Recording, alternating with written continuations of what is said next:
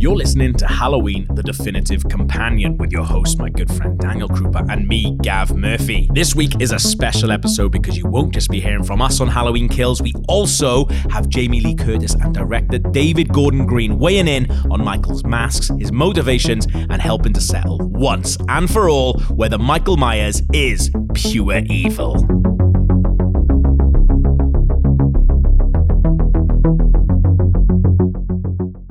Daniel, what is the premise of Halloween Kills? The Strode women didn't kill Michael, and he's back to terrorise the town of Haddonfield once again, but this time the town fights back. Evil dies tonight. I wish I'd had the time to count how many times they say that. What time? Because it is Halloween and I have stuff on. yeah, midnight. You cut. Where's your cut off? Where's your cut off? Is that midnight tonight or midnight of the 1st of November? yeah. I, but I didn't. Can he die early morning? Do you know what? Once again, we talked about it a little bit on the last podcast we talked about the 2018 Halloween. Once again, we found ourselves incredibly excited of a Monday morning. It was a Monday morning we were watching it, was it? A Monday or Tuesday morning? Wednesday. Wednesday morning. it's either Monday or Tuesday or Wednesday. We found ourselves A weekday. o- of a morning queuing up to go into Universal to see a very early screening of this. We saw it a good few weeks ago, man, and genuinely not been so excited to see a film for so long. I think Goosebumps I had. proper goosebumps. It was Can I tell you the point where the goosebumps became elevated? when I got a title card in the prologue that said Halloween night 1978. oh my god. We were just looking at each other like, oh, Because last week we talked about how David Gordon Green wanted to kind of tweak or put a spin on the original ending, which Yeah. we're glad that he never did. But we always said this, like, how did he get apprehended? And there's Yeah. a throwaway line that Hawkins apprehended him later that night. Whereas in this film, we finally get to see it. Hmm. Yeah, so we yeah, get yeah. a weird contribution to that original film. yeah, which I think is really good as well. And I think It's well shot. what, what, yeah, it's well shot. I mean, the Loomis that they've got. Tom Jones Jr. Tom Jones Jr. Could this podcast m- be more perfect for us? I love Tom Jones. I love Halloween. so Tom Jones Jr. is what a you chippy. said that with a Welsh accent. I know you got a Welsh accent Yeah. anyway, but I can only say Tom Jones Jr. with a really Welsh accent. So he's a chippy. He's just a he makes sets and stuff like that. because so we stayed for the credits, watched all the credits out of Yeah. respect. We're waiting for the big Avengers moment, obviously. course, yeah. And we we clocked Loomis's name as Tom Jones Jr. Obviously, Yeah, specific yeah. relevance for us. And then we saw his name again later on as basically set builder. Yeah. So we Googled him, and yeah, it just turns out the set builder for Halloween Kills just really, really looks like Donald Pleasance. How bonkers is that? Yeah, so he's Can you wor- imagine your fucking luck? You turn up on the day and you're just like, is that a, is that a set builder? Seriously. Does, does anybody else see how Do I- weird this looks? Do I get paid twice? I mean, if you look up the guy, he's worked on loads of shows. Recently, he built Yeah. the sets for the new Swamp Thing TV show. yeah, yeah. No, he looks kind of like him, but they did an amazing job with prosthetics. So Yeah. I think there's like 10 or there's a really good Instagram post that's going around where he's got 10 or 11 little prosthetic applications on him to Yeah. make him look more Loomis like. And Yeah. there's obviously a voiceover artist doing the voice as well. Yeah, yeah. Well, yeah, because I mean, you're not getting that lucky that one, your chippy looks exactly like him and also ex- sounds exactly like him as well. So I think you're not it- getting there's that this guy luck called twice, Colin Mahan, who I think Yeah. did the voice in the last film when it's like the, the He Must Die tape yeah, yeah. that gets mangled. imagine just David Gordon Green and Danny McBride just looking across the set and be like, Can we, should we just use him? Because he looks exactly like him. It's cheaper than CGI. But also, I guess that, because that was the big thing that we talked about um, during Halloween 2018 podcast, where I was like, oh, I'm glad they didn't do that because, I mean, what you get like the Grand Moff Tarkin thing, like in Rogue One, where he was like, I think that in years to come, we're going to look back on that and go, be embarrassed as humans about it. Whereas I think this, when he first runs in, I was like, okay, he look kind of looks like him a little bit from afar, but that's how far we're going to stay.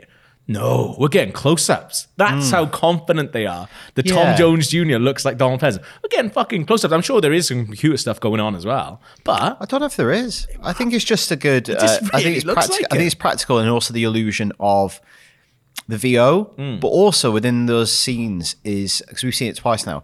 Within those opening scenes, there's a lot of sleight of hand. So you see Yeah. his hand, you see his gun, you see his foot. So you, you feel that you've seen more of Loomis than you have. Yeah. All you see is basically him running in. There's that one close up. Yeah. The rest, he's back of shot, out of focus. Yeah, yeah. So it's a really good illusion. did Michael kill again?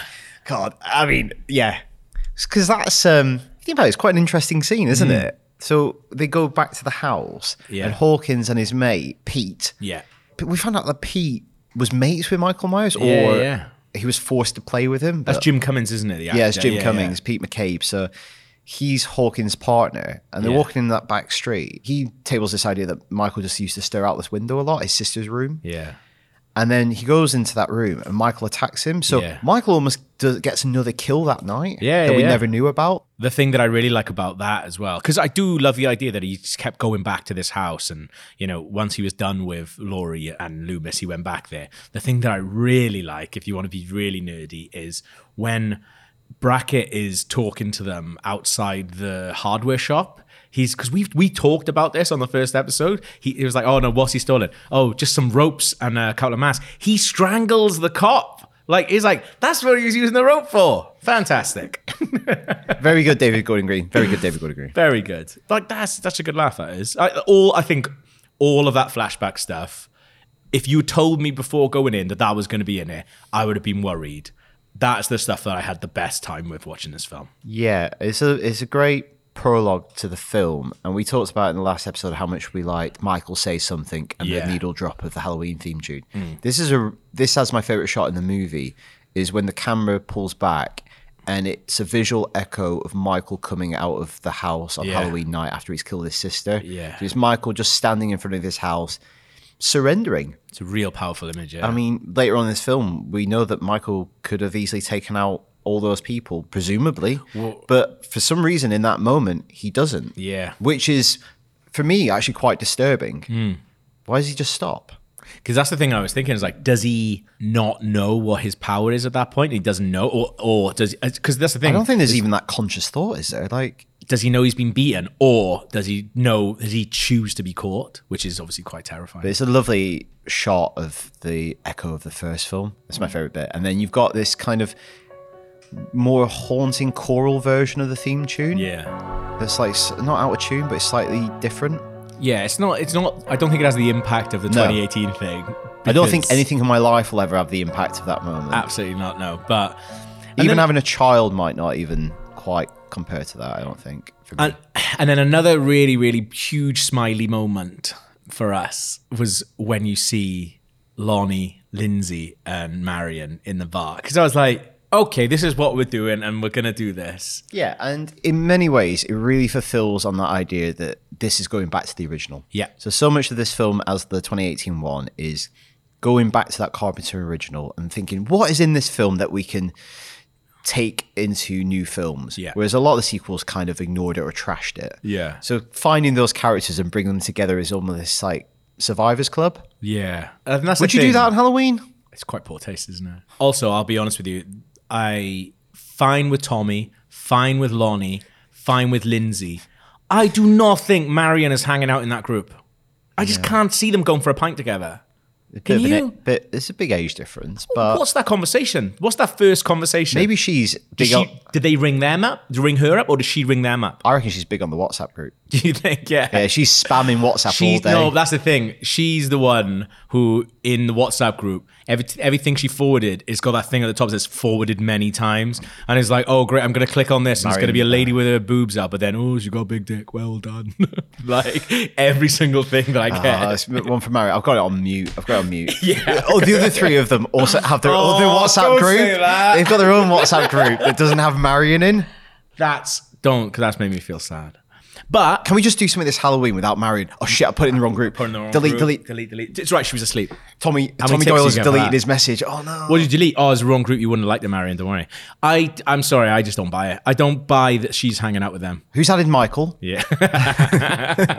I don't I think out of all the survivors. So obviously we get Lindsay, actual Lindsay, Lonnie, new Lonnie, Tommy, new Tommy, Marion, actual Marion. Sheriff Brackett as well later on. I know he's Same not part of this, bracket, but yeah, a yeah. lot of characters from the original coming back. Absolute fine with all of that. I think out of all of those, Brackett and Marion, uh, for me, their contributions are the worst, and I wish they weren't in there. But whereas I, I actually generally I really like Tommy because I, I think like it's obviously destroyed him, not to the point where it's like debilitatingly so, which I really like. I think, Um, and I, same think with Lonnie as well. I think with Tommy as well. There's that. Also, does he like trotting it out? Does he like reliving it? Hmm. And it's whether are you exploiting this in a perverse way or are you doing it to take control over it? And I think you can read it both ways because Yeah. he is he in the way that we can talk about Laurie later on. Have you mastered this, or have you let it ruin you? Yeah. Or I think another way you can do it as well is like you just talk about it. You- I don't think you've eh, you haven't mastered it. You haven't let it ruin you. You just go on about it all the time. Yeah, because when he tells that monologue, but he's almost telling it like it is a fun Halloween story to spook everyone in the room. He's telling it at a talent show. How gutted are you to be the ventriloquist going after that? Well, I've just been working on my act for the last eight months. Um, came out to this now, and I, to be honest, I think I've got a really good act. Am I following a monologue about trauma? Can we put him on last? I don't think I am. Can we? Honestly, he does this every year. Yeah. Weird. Lonnie introduced him as um, a bird whistler. I was like, I love a bit of bird whistling. I think that's really uh, strange because it's like, 'Cause oh, this Lonnie is quite knows funny, what's yeah. coming. Yeah, exactly. If you know what's coming, that's a really strange thing to do. so that makes me feel as if it's a tradition they do every year. I did get a feeling when I watched it the second time that that was the first time he'd done the chat. I Mm. think they get together every year, but I think Lonnie's put him up to this particularly on this year. That was the feeling that I Right. got from Yeah. it, which is I, I do feel a little bit better because we did talk about it when we were having Every year lunch he's, after. he's actually doing We were bird like, Shut whistling. the fuck up, mate! Jesus, this again. I, I like that speech. He does talk very affectionately about Laurie. yeah, I mean, she saved her life, and there is a lot about later. It's like she protected us all these years ago. Yeah, yeah, this yeah. year we will protect her. One um one thing, right? And this is just from working in a bar. Like Halloween is enough, like of a gimmick that you don't need to be doing other stuff. Ha- doing a doing a because you get people dressed up and things like that. Why are you doing open mic on Halloween? That's way too much stuff. And going it's on. not even themed. It's not even themed. It was just No, themed. so that's an excellent point. Like you say, you're gonna, you'll probably sell fewer tickets having seated in 100 100%, yeah. than just having a big Halloween booze up. I, to- I kind of didn't get that because he had like themed cocktails and stuff like that going on. I think that's really. I think you you've really done yourself a disservice then because what you want to do because then the week the month the week after you got bonfire night. What's the week after that? It's November twelfth. We'll we'll do the open, Open mic mic that night. night. Do a talent show. I, I couldn't get my head around that. Ventriloquist got two more weeks to practice, Exactly, and yeah. then no monologue to follow. Whereas you, he could have just got up in the middle of the bar anyway Yeah, and done that. yeah, yeah, because you could just tap his glass. exactly. Yeah, I think I just that's want to fine. take this moment like I do every year to, rem- yeah. Yeah, yeah. I think uh, I I think I would have had a lot better because I'm just thinking about if I'm there to watch the open mic. But what's really strange, I think, when they those characters introduced, I kind of clocked what was happening from them from their like hands and stuff, which is really strange. And I was like, oh, I know what's gonna happen here, even though I had no idea who those people were. And then when you see it, like, okay. I genuinely, I think, as a way, because this is something we talk about all the time, as a way of actually straight away, shortcut to you caring about victims. Because now you're going to watch people that you have a connection to get murdered. Yeah, And it's I great think that's shorthand. Really good shorthand, I think. I really thought the voice that ended up being Lonnie was John Carpenter. It sounds so much like him, Yeah, it that does, Kentucky yeah. accent. I really Yeah. thought it was an audio cameo, but Yeah. it ended up being Lonnie. He's fantastic. and we I love also that find guy, out yeah. a bit more about Lonnie that Lonnie had this encounter with Michael on 78 that we never knew about outside the Myers house. Yeah. So it gives Lonnie, now weirdly, Lonnie is. if you if you watch that original film again, you go, it's Lonnie Elam. Yeah. I know what happens to him, I know what happens to his son. I love it. And also, as well, I really love this sort of who he said, she said thing uh, from him and Ray from the last film about who sold who the peyote. Oh, yeah. And like, because they, said these Because they're both dads, they're not going to say, I'm big into peyote. And then it's like, so Ray says that Lonnie used to se- sell it to him, and uh, Lonnie says that Ray used to sell it to him. I fucking love that. That's so funny. and we'll probably say this loads in this podcast. and It was there in the original. Having this continuity, not only is it fun and like you said, gives you a really good way into these characters, makes you feel like a little town. Yeah. You and I grew up in Yeah. places, small places. You get these generations and different families cross over. I knew your dad, you knew my dad, and Yeah. there are a lot of these stories. So I think it gives it a real weird authenticity. Yeah. I think let's talk about how it connects, right? Because I think we basically have been struggling since 2018. So, well, since finding out that there were going to be another two films, I can sort of, in my head, put together what I think is going to happen in Halloween Ends. We should do that at the end of this. Yeah. Whereas at the uh, uh, for this, w- I mean, we've been struggling to think of what was going to happen. Yeah, I mean, we even muted the idea that Laurie becomes the new Michael because we were like, what happens in the second film? So, even though Halloween 2 doesn't exist, this is a five minutes later sequel. Hmm. And similarly, it chooses to put Laurie out of action. Yeah. I thought Karen was going to be a bigger part, and she is to an extent, but it's way more shared out across all these Yeah. protagonists. Tommy is the big driving force of this crowd vengeful mission to Yeah. hunt down Michael. So Haddonfield weirdly becomes the protagonist in this film. Yeah. And I'm okay with Laurie being benched because presumably the next film is her film, Yeah. but it's a weird re- repetition of two. It, it really is, considering it's gone. And you, it's like, what's really odd is even though two has been jettisoned, there's still a shot, like a flashback shot. to Annie. Yeah. To Lee, um, Lee Brackett bringing out her corpse. So yeah. I was thinking about this a lot. Where does that put you? Because that is a clip taken from Halloween 2, which has information that was explicitly no longer on the table, i.e., Laurie being Michael's sister. That does not exist. No, yeah. So I guess they've just gone, well, he still would have found this. This scene would have still happened, Yeah, and yeah, we have amazingly footage of him when he was younger seeing it. Mm. But it is an odd choice. To Maybe people- it's- yeah. it's odder if you know everything we know. I was going to say, it's odder for dweebs. Like, Whereas if you're just casual Halloween fan, you go, "Oh, cool, that's lush they got that in there. Yeah. yeah, it's a bit of luck in there. that's lush." She sees their door. Uh, I do. I think it's Halloween four when we have people hunting down Michael, Yeah. um, and helping the cops. I thought it was. Which we loved as well. Like, I yeah, and love they that accidentally idea. kill someone as well. Again, Yeah. there's an echo of another sequel that's no longer respected Yeah. in this continuity. Ultimately, what this film does, it really ratchets up the scale of Michael's destruction. Yeah. in a massive, massive way. So we go into the next film, and Michael Myers, we'll get onto it later, is in a very will be regarded very differently Yeah. to everyone confronting him in the next film after this Yeah, one. yeah. Whereas in 2018, very few people had first-hand experience of Michael. Hmm.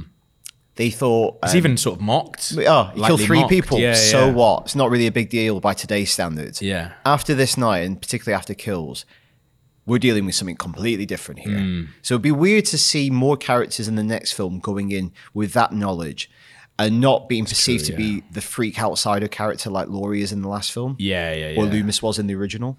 Yeah, that's true, actually. I think that's the thing. I love the idea of Michael just turning this town to madness, but I just think the catalyst, I I think the catalyst is for something way better than now we're all just in the hospital chasing down this mental patient. The one thing that kind of doesn't work for me is the message of the film is even if Michael dies, the fear of him will remain and it's changed this town forever. And Yeah. it's it's an answer that we'll get from David Gordon Green later on that the message of this film is fear is beyond Michael. Yeah. Which I get, but I don't think you can fully have that, that idea of this trauma and this fear remains when Mm. the thing is dead. When Michael is very much alive going around killing people. Yeah, That's yeah. the more immediate threat and he cannot be killed. so I don't know if you can fully explore that idea until he's gone. Yeah. I'd be so up for a sequel 10 years down the line where it's tackling the fear after he's dead. They'll never make that film because you need Michael Myers in it. Yeah. I was generally struck by, because you obviously start thinking about like other trilogies and how other trilogies work. And I was generally struck by how much for me this you could kind of compare this to The Dark Knight. Because at the end of Dark Knight, there's a huge chat about the fact that Batman is just a symbol. And it- almost like Michael Myers is a symbol as well for fear. But also at the same time, he's very much he's very much out there killing people. So it's like he's not a symbol. That's a man who's Yeah. out there killing stuff. I mean, I, I respect the symbol chat. Yeah. I feel like let's tackle the more immediate problem. He's got a fucking chainsaw. Yes, sharks conceptually are scary, Yeah. but there is one exactly. here. I think that's the kind of thing I don't think is strong enough. And she, like you have Jamie Lee Curtis talking about like this was Michael's masterpiece. Was it? I feel like he's just going around killing people Like you No. are, but then maybe that's the point of it. Like they're building up this massive thing in their heads. around him, and actually he just he's fucking out for a good time, isn't it? But like we said previously, I don't think there's a man on this planet that loves Halloween more. Yeah, exactly. And he's he's he's not celebrated it for 40 years. Yeah. And he, he goes to town tonight. Yeah, Mm. One more thing in how it connects, we've already alluded to it, is the flashback 78 se- um, sequence, how it ends, Yeah. they're about to execute Michael. Yeah. Yeah. Yeah. And the turning point is Hawkins, we find out, stops it, which he feels a lot of guilt about, which he takes into Course, this yeah. film. And he's really riled up and he's like, I have to be the one to kill Michael. Yeah. I think it's really interesting. Those cops are going to let him execute him. Yeah. They're just going to go, yeah, ah, it's absolutely fine with us. You allowed to do that? This is what I was thinking when I was watching it. You're allowed to. No, you're not. But, would, so if if they did execute him, also it's Loomis going to execute him as well. By the way, it's not No, another, no, it's that's, not another cop. that's, that's what it's- and the cops are like, yeah, all right. Um, can I tell you a story? You So- execute someone. No, but this is something that I always remember as a little kid. It's when I was like 12 years old. Killed my sister now. When I was like 12, year, when I was like 12 years old, me and my dad were walking to the local chip shop uh, to get dinner on a Friday night, right? And as we're like, our car is sort of parked across this main road, and there's a guy pushing a pram and uh, this car comes round the corner and it's like swerving everywhere, hits a bank in. We like we didn't have to jump out of the way, but it was the car was very close to all three of us, four with a baby, right? Hits a lamppost, skids off. And then skids up, and then police are chasing them. And uh, this woman comes out and like starts going crazy for the baby. The guy who was pushing the baby is like anger because this car could have hit his baby or whatever. Our car is there, so my dad was just an idiot. So says to the guy, jump in. So they jumped in the car, they drove up, and basically what it turned out was there was a drunk driver, and the police were chasing a drunk driver. The car wasn't close to hitting us, right? But this guy had her in his head. So in this car, I'm sitting in the back of this car. This guy's in the front going like, oh, he could have hit my baby, could have killed her. My dad is like, yeah, my son was with me and stuff like that. So we drive up to the top of my street and we see all the flashing lights and stuff I'm very worried about where this is going. we we pull up right, and then uh, the, the police have like arrested the guy. The guy is out of his mind, right? Like drunk and on drugs or whatever. Put him in the back of the thing. So my dad and the guy get out and they say, "Look, this guy, he- we saw it all, blah blah blah." blah." So the police are like, "Oh, we'll take your um, thing in a minute." But the guy is like really angry and says to the guy, "He's like, you could have fucking killed my baby, blah blah blah." The police let the guy get in the back of the van and give this guy a fucking pasting because my dad got in the back of the van and give the guy a pasting as well. And the police are just standing outside the van, and me, little like twelve year old, wherever I was, kid, is just listening to this guy getting fucking pasted. in my head, you're in the back of shop with your full beard now that you have as a man, shouting, "Did he kill again?" Evil dies tonight. but isn't that mad? And the police just let they were just the police just were like, okay, yeah, okay. and like, and then they like went in and grabbed the guy wow, out. that is some early. I mean, Trauma. I was going to say, I don't, I don't think police brutality is a nostalgic item. no, I mean technically that's not really police, police brutality. That's No. like just adult men brutality, just plain old fashioned brutality. brutality, yeah. in the back of a van. But that's what I mean. That I mean, Yeah, th- well, I, I, I think that's a really interesting scene. There, he was going to point blank execute him, yeah. And then they stopped it. and then well, this is what I mean- stopped it. This is what I Hawkins mean. like- knocks the gun out.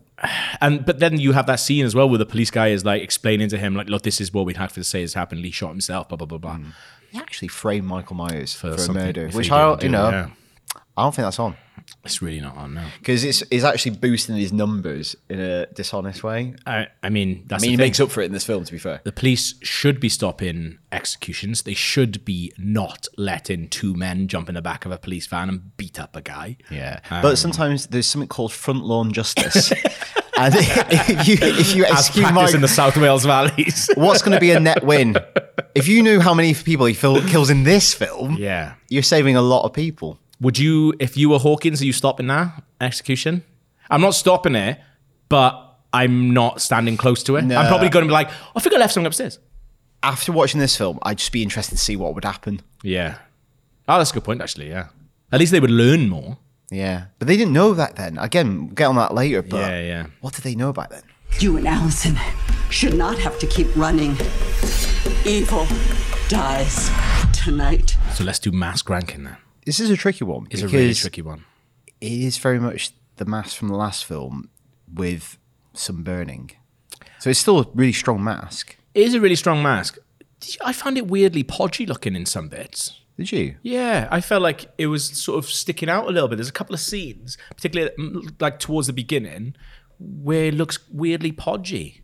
But I tell you what, it actually looks like a human. It looks like a human face that's just been burned. It looks like I don't even know if rubber would burn like that. Like, would Yeah. it? I don't know because it looks like that's because I've seen people who've got When like did it- burns on their faces and ears and stuff like that. When did it get burnt? yeah, that's a good point. Because in that sequence, weirdly, at the beginning when we find out, Michael's hiding Yeah, he found a little cupboard or something. behind some metal blinds. So Yeah. he's protecting himself. And then presumably he gets pulled up. I know it's probably that ambient heat has melted it. So maybe that's it, actually. It's not been on fire. It's just the um, surrounding heat has melted it against yeah, it him. would it would have taken him it would have taken him a couple of seconds to Yeah. find that little cupboard. Whereas, it, whereas clothing's not going to do that from ambient heat. But the latex could melt. I love that scene where the guy like reaches out his hand and then you just see only for a split second the reflection in the face. It's almost like when a shark when you see like a shark coming towards you in a shark movie, you know? I thought that was really, really good. I love when he br- opens that blind. I uh, I'm glad that he because I thought, oh, he's going to put the apparatus on and he's going to get out like that. No, I'm glad he didn't do that. So presumably, what he does is lifts himself up through that hole. Then, guess I wonder if he breaks out the H2O one-handed yeah, yeah, yeah. pull-up move. and then he just comes out. I think it's so funny just watching their face when he's like, "What is that?" Because also, what's interesting in that, I'm going to call it a fight sequence, Mm. is we know who Michael Myers is. these these firemen have no idea who Michael Myers is. Yeah. they. I don't think in the papers. Uh, there's pictures of what Michael Myers looked like all those years ago. there's No, not a no, photographer yeah. going around on that front lawn when he's getting executed going, This is the Michael Myers look. Yeah. They must be going, What the fuck is this? What are we doing? Yeah. Also, love the first thing they do is like, Let's tool up. Well, I guess I guess he comes He out look- with threatening. yeah, he looks quite menacing, and he's got the fireman's pole or whatever pick, it yeah. is. Yeah, I did actually look up what that was called, but I've forgotten it. But yeah, he actually he's, he's got that, and like that shot, he like puts in his hand, like called Halligan's Bar. that's it. Yeah, yeah, yeah. So he puts that in his hand, like, and he turns it as if it's like, right, let's have a fucking fight then. But I do, I think it looks really, really good. I think you can't really argue with it because they what they've done is they've just taken that normal mask and burnt it a little bit. We do have another mask to talk about. the 78. Yes, Looks great. looks really good. It looks so good. His the only thing And that's is- harder as well because you're way harder. trying to recreate something we know exactly. Whereas 2018, you're extrapolating what that mask would look like. So you've got a bit more leeway. It's really hard be- because I think his head looks bigger.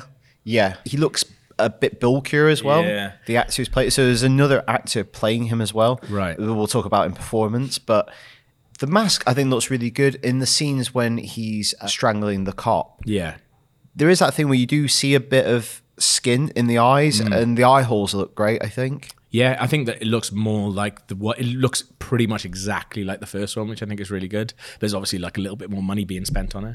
What a mad thing to have to do though, because you go Recreate that one exactly. so now we've had to go in 2018 we've had to make that mask that is the original and then how it would have perished by that point now we have to go back and go right we have to re- actually go back and go what did it actually look like that's fantastic Are we going to rank that one? well i think you've got to rank it all together i guess haven't we Like, Yeah, that's what we've done with previous uh, experience. the experience of it so should we do that, and then we can hear from David Gordon Green and Jamie Lee on the masks as well. okay so what's our current ranking So bottom of the pile, 5 Mm-hmm.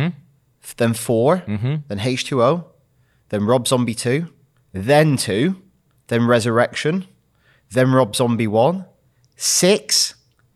Then at 1.5, we've got Halloween 2018, and Yeah. then top of the pile, we still have the original Halloween.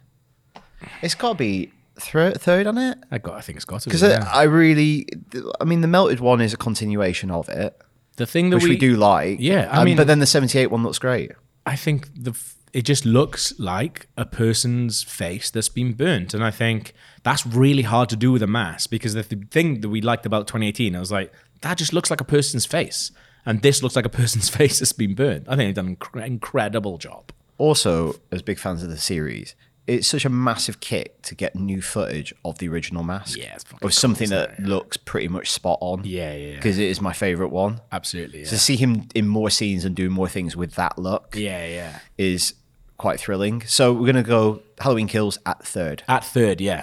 So Excellent. Daniel, you got to speak to David Gordon Green and Jamie Lee Curtis. Yes. So throughout the rest of this episode in categories, we're going to be bringing them in and hearing what they have to say. And this is David Gordon Green on The Mask. Well, the only thing I did right is hire Christopher Nelson to design the mask because he's a he- he's a, an incredible artist, but he's he'd be the first to tell you how actually difficult it is to recreate a piece of latex. It's not like a lifelike sculpture that you could do. The original mask was a one-off, imperfect, altered piece of latex that then aged very quickly, and so you can't sculpt it and have the same the same effect. There's also it also is effect like if I put the mask on, it would look wrong.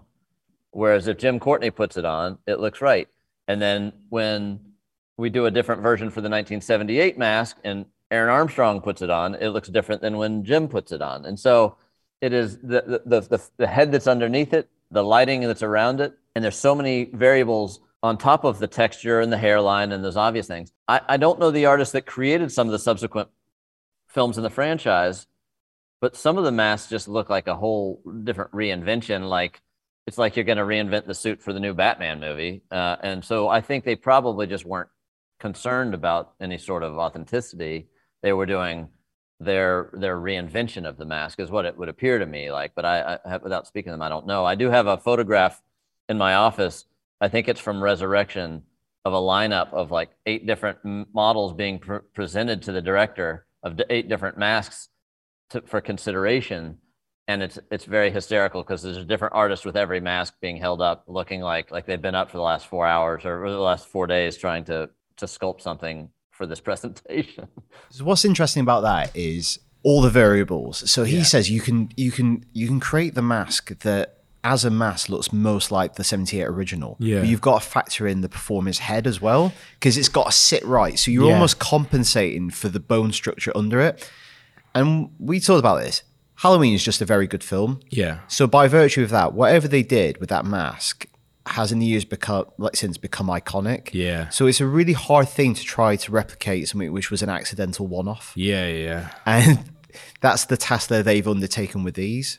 I think that's really interesting as well. We just go, it almost the way that he says, the way that Dave Gordon Green says that is when he says like, oh, they just were just doing their reinvention of it. It's almost like they weren't given enough time to the mask, or they weren't given enough sort of respect to how big a deal the mask was, which is something we've said through all these podcasts. Where it's like, when are you having that meeting? How are you not having that meeting day one? I think it almost makes me feel a bit kinder to those other masks if Yeah. I think, oh, they aren't even trying to recreate it. Yeah. But then it's such an oversight to not pay that mask the attention it deserves that, oh, there actually is something special about that one. Maybe that's one of the elements that really hits about the original. Yeah, yeah, yeah. Not just the camera work. This weird freak accident that Tommy Lee Wallace made in an afternoon back in 77 or whenever. Yeah. Mm. He just got it right by accident. So it's odd that all this time and money is spent to recreate this thing that probably cost like five bucks to make all those years ago. First of all, we're so lucky because Chris Nelson, um, who is the brilliant special effects um man, he's also an actor, weirdly enough. If you liked the 2018 movie, he's the cop talking about the Bonami sandwich with um, a real cop who's the other cop in the, in the car. Uh, Chris Nelson, our special effects genius, is also an actor. There's a lot of lore about these masks. You know, we shot the movie in March 1978. Um, uh, uh, uh, there, there was no Amazon. You couldn't just order things. If you went to a Halloween, if you went to a costume store and said, "I need a Halloween mask," they had to go in the basement, pull out all their old stock because they didn't have that up right now. It was March. And they f- found a William Shatner mask, as you know, a latex rubber William Shatner mask, took off the facial hair, painted it white, and that was the mask, period. End of story. All of the subsequent movies, they've had different people make them and blah, blah, blah. The masks have been sort of nasty. I'm assuming the one that was controversial was the H2O movie. Mm-hmm. Yeah, well, I think it's just more because there's like a few different ones in it that people kind of are It's just going. bad. And we're lucky because Chris Nelson made really good masks and he aged them well and all the rest of it. Um, you know, what is it about this mask? I don't really know. I think there's the enigmatic idea that you can project onto the mask since you don't see him or his eyes. Like anything that you're afraid of, you can put into him your worst fears and he will only get scarier. So I don't have a lot to say about it because, you know, I'm, I, I just, you know, I don't have anything to do with the mask. Lovely to speak to Jamie Lee Curtis. Can I just focus in on the fact that the other cop is just an actual cop? What? He's so funny. Why is he a real cop? And why is the other actor? I mean, it solved the mystery of why he doesn't have an extensive IMDb. Well, that's the, that's the thing that we were talking about was like that doesn't make. To, we was saying like in the last film, it's like they have a comedy stable that is so deep that they could just bring on anybody to do those things, and you bring on the guy who's designing the mask and a real policeman. And actually, to be fair, they're both fucking brilliant in it. Yeah, I ca- I can't, I can't believe that. It's interesting. Is well, obviously, like the really big things. Her just saying the H two O mask is just bad. Yeah, and what I think is cool about that is, you know, she knows her part in this production and she's not Mm. trying to. It's hard for her because, like the clip we had on last week's episode, she's so synonymous with the series and she does feel ownership, but Yeah. also she doesn't get in other people's way Yeah, about stuff. So that's true, she's yeah. happy to be Laurie Strode and play her part. And she did a really nice Instagram post recently where she said, I feel like the cheerleader for this franchise. Right, yeah, yeah, Hmm. And yeah. my job is to turn up, be Laurie, but also like to keep morale high and celebrate everyone who works on it. Yeah. So I think it's a nice deferential answer where she goes, "Those are nothing to do with me, but he did a really great job." Yeah. I, I as much as I obviously accept that because that's what she said. How are you not getting involved with that? If you're Laurie Strode and you'd be like, "I'm sorry, we gotta talk about this mask. This is fucking shit." On H two O. Yeah. Yeah. She's look at busy. She's just become a new mum, That's true. and also they probably go, "Oh, see, you can do anything with CG these days, can you?" He's coming for me, but I'm coming for him. All right, then let's talk about Michael's performance. I mean, in other podcasts, we've asked, we've talked about when they ask him to do a little bit too much, and the film can suffer. I do. I, I think they ask him to do way, way too much in this film. Yeah, but I would also argue that he almost don't show a lot of it. So the, the fight sequence that sounds crazy to me, and Hmm. but there's not a lot of fluid shots of him doing it. Well, there's the, but the only thing is when there are, I think he looks quite weak, Hmm. and I think they are quite. It's like because his stance, the particularly there's two shots in particular. There's one in the last fight scene, but there's one in the first one when he's like stab, he's like lunging forward to stab someone. I feel like he looks quite weak. He doesn't look sturdy at So that's all. interesting. I so I interpret that he looks sixty Yeah. to me. That's what I think. He looks like an, an oldish dude. Right, yeah, yeah. I, I just, I just think I don't think it's a good shot either. I just don't think. I think the way that his legs are open, they're open too wide, and I just think he doesn't look sturdy. And when he doesn't look sturdy, he's not scary to me. Whereas if he look, there are bits where he looks really sturdy in this. So I think the flip of that is seeing him do it in like fluid motion, which I think would also look bad. Feels like Bruce Lee. With it, well, otherwise, what? Well, for, the thing I always thought about it is it would be like that Colin Firth sequence from Kingsman. yeah, yeah, yeah. You don't want. Uh, you that. can't You can't shoot we- that.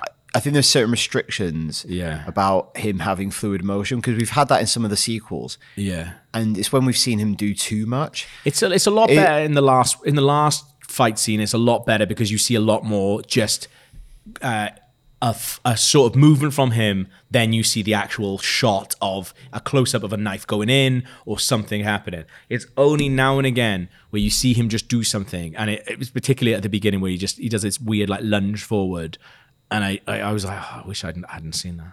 Actually, you know what? It makes perfect sense for me to play this clip from David Gordon Green. So I asked him specifically, how do you tackle those fight sequences? Because you know he can't be Colin Firth in that church sequence.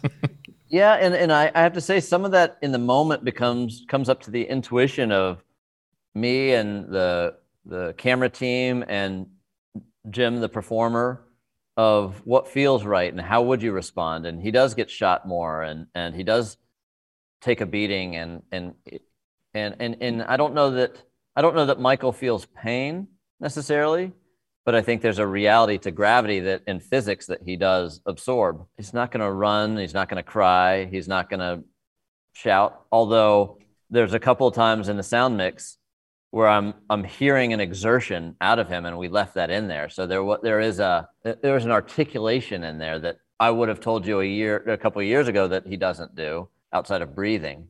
But you hear oh you know you hear some of that if you listen to the s- uh, sound design, and that was a choice to leave that in. And I don't know what that is other than an intuition. So that's good. No grunts, but if they are, they're natural grunts. yeah, so that's a problem. So I didn't really pick on that when we watched it in the cinema. No.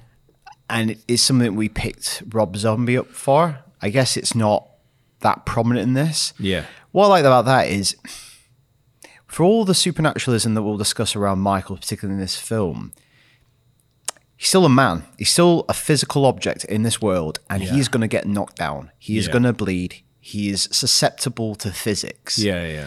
But what makes him disturbing is there's no human reaction to any of those inflictions. So he's not going to run, he's not going to protect himself, he's not going to cry. Hmm. Yeah. He's just going to absorb it, which I think is interesting.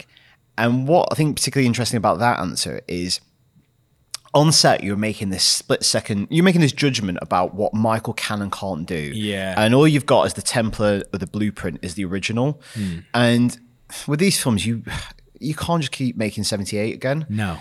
and if you're going to escalate the story, we need these sequences of Michael taking this beating and coming back from it. Yeah. But it's like, it's a nightmare to shoot. Like, Yeah, how do you. yeah. I don't know what you do with this character because there's restrictions on it. Yeah, I think that- that's the thing. It's almost like you know when we were talking about uh, straight after it was- when you see that mob, you know, surround him at the end. You're like, oh, here we go. They're gonna like rip him in pieces or something like that. And you're like, no, they're stu- they're just stupid people, and not like stupid decision. I just well, they might be stupid decisions, but they're just mob. And they have no Well, they idea. don't haven't been know in a- what Michael is. Yeah, they've never been in a mob before, so they're just like, yeah, they're just hitting him and stuff like that. Well, it's like your dad and that guy in the back of that van. You go, actually, should we rip him to pieces? Yeah. The police are like, oh, hang on, lads. Uh, No, I just think beat you him up. just, you just give him a little bit of a kick in. But what if he's pure evil? I don't know what this chat is. Yeah. Sorry, can we get him out of the van? Can you shut your son up? If he was chanting evil die, Evil sir, dies tonight. can you just take him to the my, chippy? my dad's like, yeah, you will do that. Yeah, he's not had his battered sausage yet. but I think because we've spent the last 10, 11 weeks talking about what Michael can and can't do, Yeah. I asked David Gordon Green, what is that discussion? Who's Yeah. allowed to have a voice in that chat? Who is part of, for want of a better expression, the Myers Trust? Great question. Yeah, it's all of that. You know, I usually bring the editor and the sound designers into it, and we and and some of the executives that, um, you know, Ryan Turek is an executive at Blumhouse that is is very much a, a scholar of Myers, and so we always agree that we're not going to we're not going to break the rules until unless we know we're breaking the rules, you know, and and then and we'll consider why and how. There's another scene in this movie where he takes multiple knives and and for one of the kill scenes and and and it's almost like you see his creation you know he, he he's very often he'll have these aftermath tableaus of of what he's done with the cadaver and and we never see him actually putting these together but this is like a Hmm. moment where you see some of the creative process of him in, in his consideration of the blades as if he's going to put on some display and that's something that we talked about because we haven't done that before and I love talking about the Michael Myers creative process. I, just, I mean, after doing this podcast for so long, I just want to be a part of that. Yeah, exactly. David, g- give me and Gav a call. yeah, come on. Can We we just, just be in the text room? it. Can we in the WhatsApp group? Just, yeah, chuck us in a WhatsApp group. I'm like, mm, this one's got a bit quiet. They're in the other one. They're in the other one. Uh, it's just mean. You said Yeah. Myers memes. Myers gifts. Um, interesting quote there. We only want to break the rules when we know we're breaking the rules. So Yeah.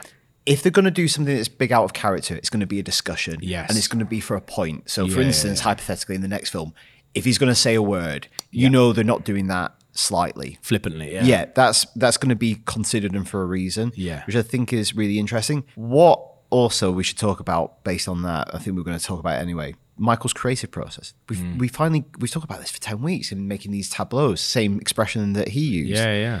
We get to see one, and I think it's one of the most haunting bits in the film. It's horrible, yeah.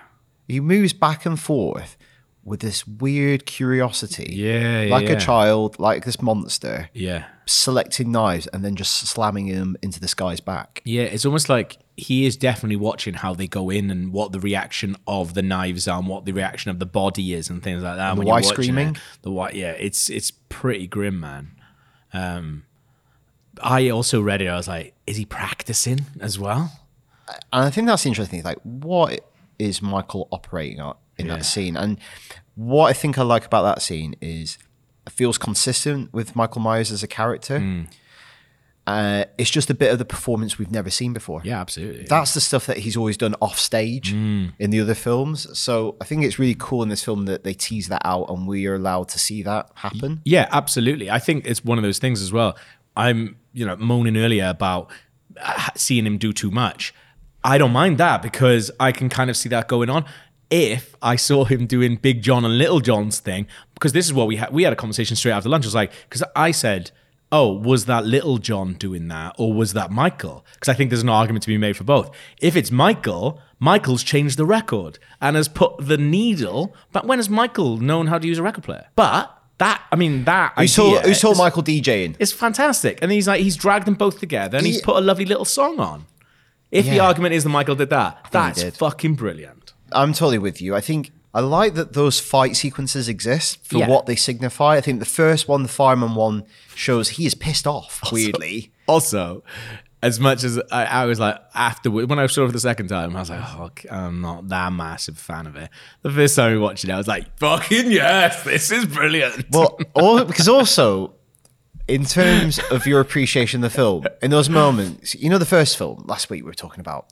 It's a really great um, story about um, survivors' trauma and about three generations of women. In this film, it's like fucking Michael, go do him. Come on, Michael, boy. at the end, at the end, I when he went when Laurie's doing the monologue about him transcending Yeah. and he goes for the knife, like I was like watching the end of Batman Begins. Yeah, yeah, yeah. the weirdly rooting for him. I don't They've wronged you, Michael. I think that's a big thing that uh, you know. I was just having a quick little look on Twitter and stuff over the weekend. Do people going, "Is it wrong that I'm on Michael's side?" well, f- Everybody's on Michael's uh, side. now. police brutality. Absolutely, yeah. Everyone Police hates cops framed now. him. Yeah. Although to be fair, I still do like the sheriff, so I'm still on this side, massively on this side. Do you know how hard it is to get mental health treatment in America? Exactly, exactly. I also just asked uh, David Gordon Green, what is that? What is that rule set for Michael Myers? What can you have him do? What you can you not have him do? And Yeah. I guess that informs these fight sequences because what is appropriate for him to do on cameras, and this is Yeah. what he said. for the journey that I take with James in that role, it's a different dynamic than any other actor I've ever worked with because this is an actor that not only can't speak, but he has very limited parameters of what physicality will allow. He's not going to chase after you in a in a sprint, and he's not going to pull a gun on you and shoot you. And we look at him a lot like a, a house cat.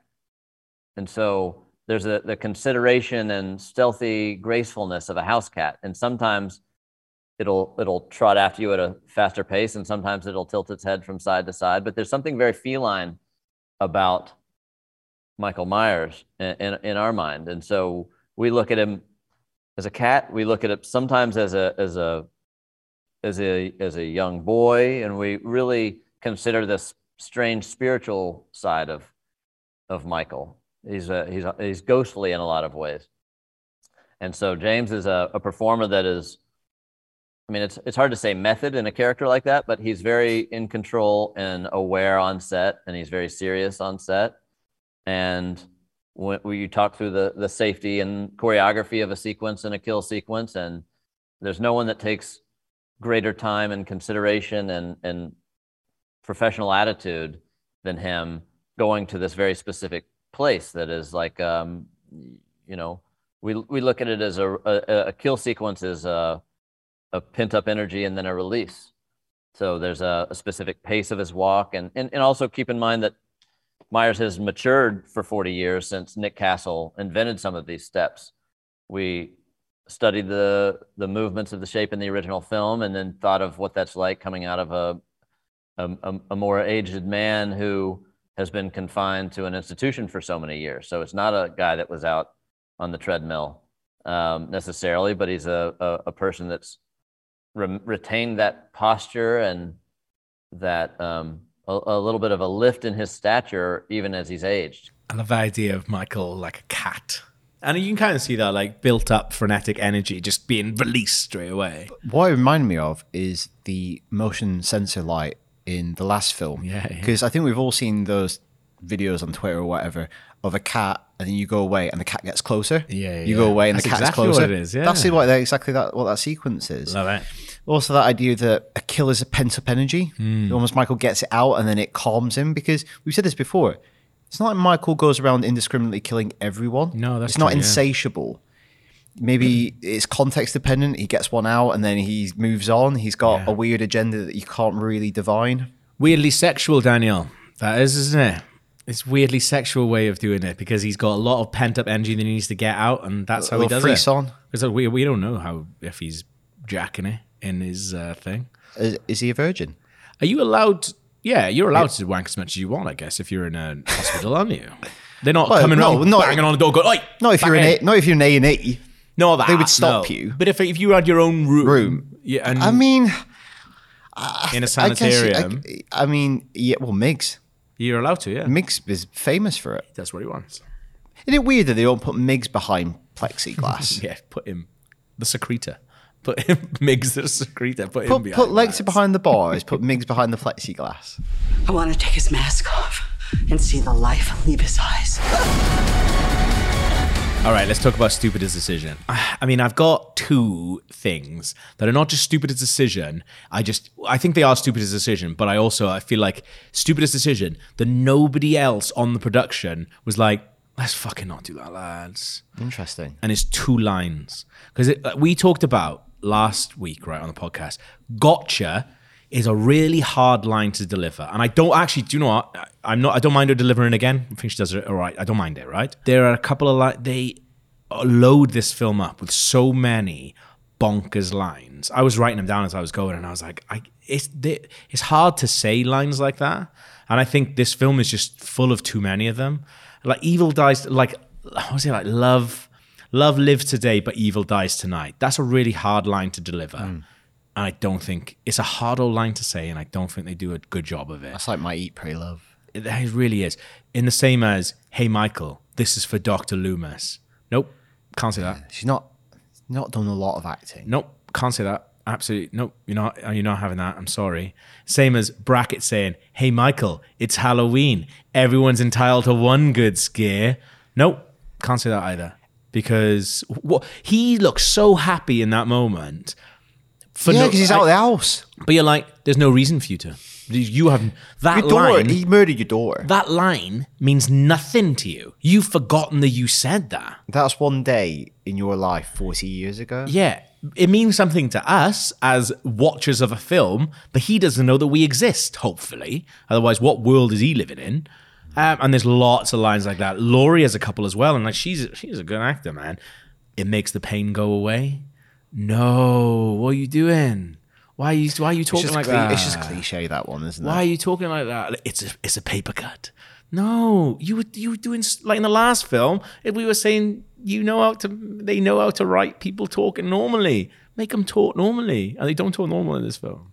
That's for me. That was a bad decision. That just kind of We saw it because we said Biffed up the the last film for one walked that fine line between doing something new but respecting the original, and we thought it nailed it. I feel like with this one, you can leave the behind the everyone's entitled to one good scare. You can leave that behind. That's in the past now. We're moving Need it. forward, and I know it's bracket like being in is enough for me. yeah, it's enough for him.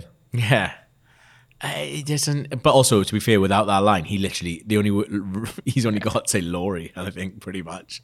He doesn't got a He's lot to wait- do. Also, it's re- what that showcases is he at his age should not be security in a hospital. Yeah. because when that kicks off, he's not going to be doing much, is he? Yeah. I guess that's probably like a hospital pass of a just a boring job, you know, hospital Yeah. pass literally. Um, but like that's probably just a boring job. They just go fucking stick. Bracket on the basically a whole night hospital. watchman. Yeah, essentially, just stick him on there.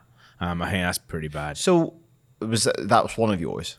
Well, all I mean, all f- make All him- of them, yeah. all of those together. But I mean, that's more just production stuff. I do. I have two stupidest decisions. I've, And- I've got two as well. and- with a third one that I think we've mentioned earlier in this podcast. Okay, yeah. So I think this one is like the mob not going in, but then this, but this is one that I don't mind. It's a stupid decision by them, but I don't mind it. Is like the mob not cutting him up and stuff like that it's because not- they don't know. Yeah, it's not stupid. No. It's it, it's one of those that plays in a horror film. Where you go, I think you're being stupid, but Yeah. we have access to knowledge that they do not.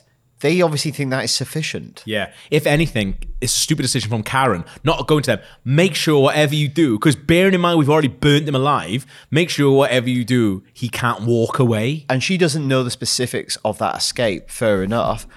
So that leads on to my stupid decision. Karen saying "gotcha" Yeah. and then not really seeing the aftermath.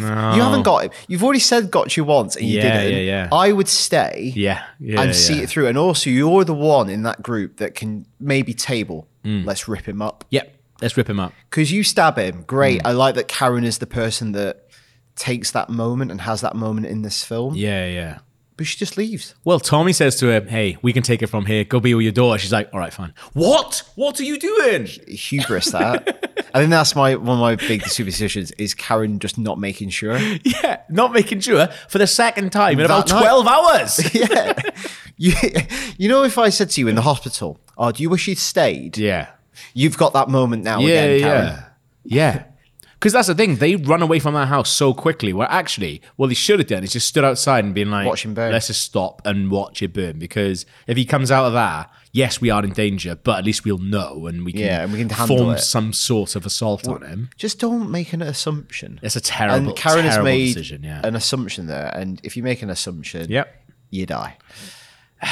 Uh, that is really uh, that is really good. Karen's really she fucked up and she paid the price, mate. Uh, before we get on to our other new ones, I think one we said earlier is not having a big piss up in that bar.